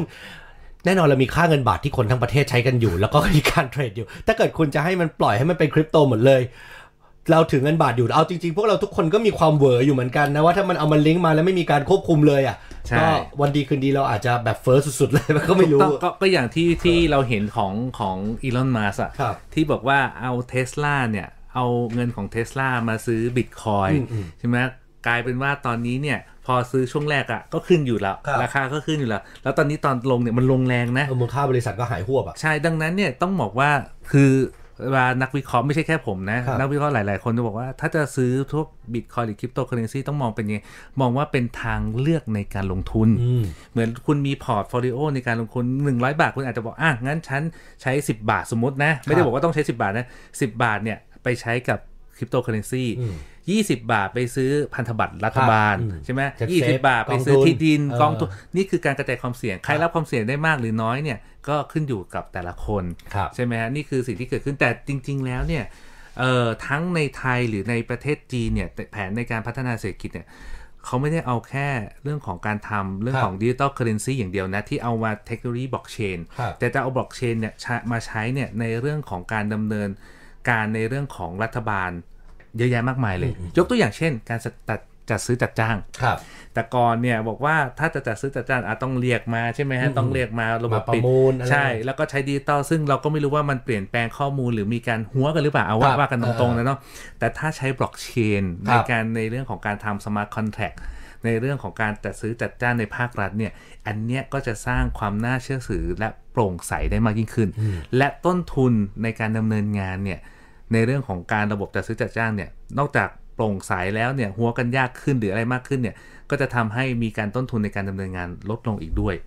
เนี่ยไม่ได้บอกว่าเอ้ยประเทศไทยทำทำแล้วทำเลิกรีเริ่มทำแล้วนะ โดยเรื่องของรัฐบาลดิจิทัลเขาก็มีหน่วยงานที่จะทำเรื่องนี้ แต่กลับมาเรื่องเดิมคืออ้าวแล้วที่เราเห็นล่ะ ครับ ที่เราเห็นเป็นรูปธรรมก็นี่ไงที่แบงก์ชาติร่วมกับ SCG ร่วมกับ Digital Venture ก็คือของธนาคารไทยพาณิชย์เนี่ยร่วมกันพัฒนา เอ่อมาตรฐานในการระบบในการใช้บล็อกเชนเนี่ยในเรื่องของการจัดซื้อจัดจ้าง ครับ ไม่ใช่แค่ภาครัฐทำนะ เอกชนก็เริ่มทำแล้วเหมือนกันอย่างเช่นปตทก็มีทำ SDT หรือหน่วยงานธนาคารต่างๆ ก็เริ่มทำ ครับ นี่คือการประโยชน์ของเรื่องของการที่เทคโนโลยีเนี่ย อย่างเช่นบล็อกเชนเนี่ยเอามาใช้ได้หลากหลายมากเลยอย่าง อยากให้ท่านผู้ฟังฟังเนี่ยไม่ใช่บอกว่า แล้วผมคุยกับผมกับคุณฟิลในดิจิตอลไดเจสเนี่ย พูดแต่คริปโตเคอเรนซีไม่ใช่ นี่เราไม่ได้พูดถึงคริปโตเคอเรนซี ไม่ได้พูดถึง currency ไม่ได้พูดถึงการลงทุนอะไรอย่าง ใช่ เงี้ย บอกว่ามีมีนะมีอินบ็อกบอกอุ้ยไม่พูดคริปโตเคอเรนซีบอกสัปดาห์ที่แล้วพูดถึงบล็อกเชนนะ เออ สัปดาห์ที่แล้วพูดเนี่ยอย่างดิจิตอลเคอเรนซีนะ เออ ซึ่งมันจะเปลี่ยนวิถีชีวิตเรา ครับ ว่ามันเป็นไปแบบเนี้ยแล้วโควิดฝรั่งเศสเจอระลอกสามแล้วอ่ะ อืม ที่บอกว่าวันละสี่หมื่นคนน่ะ ก็อย่าอย่าเพิ่งไปมองไกลอย่าเพิ่งไปมองไกล มองไหนมองประเทศไทยเป็นไงนะ ก็วันนี้ก็ก็มันก็มีคลัสเตอร์ใหม่ขึ้นมา 3 คลัสเตอร์ นนทบุรี กรุงเทพแล้วก็นครปฐมคลัสเตอร์ที่น่าห่วง 2 อัน ถ้าเกิดฟิวพูดในฐานะคนทำข่าวก็กรุงเทพกับนครปฐมกรุงเทพนี่มีพูดถึงห้างดังว่าไปเดินมาด้วย แล้วก็มีพูดถึงร้านผับบาร์ในทองหล่อมี เอกมัย ร้านเอกมัยรัชดาเอ่อพระรามเก้าด้วยมั้งถ้าผมจำไม่ผิด แล้วก็นครปฐมเนี่ยก็กับปทุมธานีก็เป็นกลุ่มนักศึกษาที่เที่ยวทั้งในกรุงเทพแล้วก็ตรงนั้น ซึ่งเราไม่ได้กำลังจะโทษใครนะครับ แต่ว่าฟิลกำลังจะบอกบอกว่าถ้าเกิดเรามาดูภาพรวมของสถานการณ์คือ มันกลับมาอยู่ในจุดที่มันมีความเสี่ยงอีกครั้งหนึ่ง และความเสี่ยงเนี้มันก็จะส่งผลต่อความเชื่อมั่นในการจับจ่ายใช้สอยของผู้บริโภคทุกคนว่าเรากำลังจะใช้เงินหรือเปล่าหรือเราจะเก็บเงินไว้ต่อดี เราจะทำยังไงดี แล้วมันกำลังจะสงกรานต์แล้วด้วยถ้าเกิดคนเหล่านี้ทุกคนเหล่านี้เดินทางท่องเที่ยวต่อละกลับบ้านต่อแล้วเราไม่ระมัดระวังต่อละคราวนี้โควิด มันจะไปแบบทุกจังหวัดได้เหมือนครั้งที่แล้วที่ไข่แดงแตกไข่แดงแตกไข่แดงแตก ถูกต้อง แต่ แต่เราก็ได้แต่คาดหวังไว้ว่า เราจะสามารถเบรกได้ทัน แล้วก็หยุดได้ทันเหมือนครั้งก่อนหน้านี้ที่เอ้ยจับได้ทันคอนเทนต์ได้ทันแล้วก็ไม่ได้ไปต่อได้ทันคาดครั้งนี้ก็คาดหวังไว้เหมือนกันแต่ ก็เราก็ฟิวก็เบื่อคำนี้การอย่าตกก็ก็จริงๆอ่ะถ้าไม่จำเป็นก็ช็อปออนไลน์ไปก่อน ถ้าไม่จำเป็นก็ใส่หน้ากากเอ้ยจำเป็นก็จะออกไปไหนก็ใส่หน้ากากตลอดเวลาอยู่ห่างๆแล้วกันครับ มีอีกนิดนึงขอพูดได้ไหมอุตส่าห์รีเสิร์ชมาแล้ว ได้ครับได้ครับ เรื่องของที่บอกว่าแต่ละประเทศเนี่ย แต่ละประเทศที่จะใช้เรื่องของดิจิ t a ลเค r เรนซีเนี่ย นอกจากจีนแล้วใครเป็นผู้นำในเรื่องของการทำ CDBC ก็คือเรื่องของดิจิ t a ลเค r เรนซีของประเทศนั้นเนี่ย ประเทศที่เป็นผู้นำนอกจากจีนนะฮะคือรัสเซีย อืม รัสเซียก็ทำรัสเซียเนี่ยพูดนโยบายบล็อกเชนเนี่ยเยอะมากเลย ครับ แล้วก็จะมาทำเรื่องของการทำไอตัวไอตัวดิจิตอลเคอเรนซีของประเทศรัสเซีย ญี่ปุ่น อเมริกา แล้วก็ยูเคนี่คือท็อปไฟประเทศที่กำลังออกนโยบายคำถามคือ แล้วธุรกิจไทยเนี่ยท็อปไฟของประเทศที่ทำธุรกรรมด้วยคือใคร ก็ประเทศพวกนี้ทั้งนั้น ำได้พอดีแหละใช่ใช่ใช่ ดังนั้นนี่คือสิ่งที่ใกล้ตัว ครับ มาก ๆ เลยและที่เราจะต้องนำทำในเรื่องของการที่จะไดเจส ครับ ทุกสัปดาห์กับเราเนี่ย ที่จะบอกว่า เฮ้ย มันมีเรื่องอะไรบ้าง แล้วเราต้อ ค ง รับ เตรียมพร้อมอะไรบ้าง ได้ครับผมอ่ะครบถ้วนแล้วนะครับ คุณผู้ฟังครับ ก็ใครสนใจก็ไปพูดคุยกันต่อได้ใน FM 96.5 Digital Digest นะ เรามีกลุ่มของเราคุณพี่พจน์ก็จะคอยแชร์ของแชร์ข่าวต่างๆ นานา ก็รับฟังครับ Digital Digest ได้ทาง 96.5 หรือ App Thinking Radio ทุกๆ วันอาทิตย์ตั้งแต่ 4 โมงจนถึง 5 โมงครึ่งนะ แล้ว ครับสำก็หรับ ข้อมูลต่างๆเนี่ย ผมก็จะเอาไป เอาไป โพ แช ส ร์ ต์แปะใน อยู่ใน นั้น กลุ่ม ด้ ด้ ว วย ย ใช่ ได้เลยครับอ่ะครบถ้วนแล้ววันนี้เราสองคนแล้วก็ทีมงานทุกคนขออนุญาตลาไปก่อนพบกันใหม่สัปดาห์หน้าสวัสดีครับ สวัสดีครับผม รายการดิจิทัลไดจ e s t โดย ปรัชญาอละเอกและธนพงษ์พันธ์ธัญรัตนกุล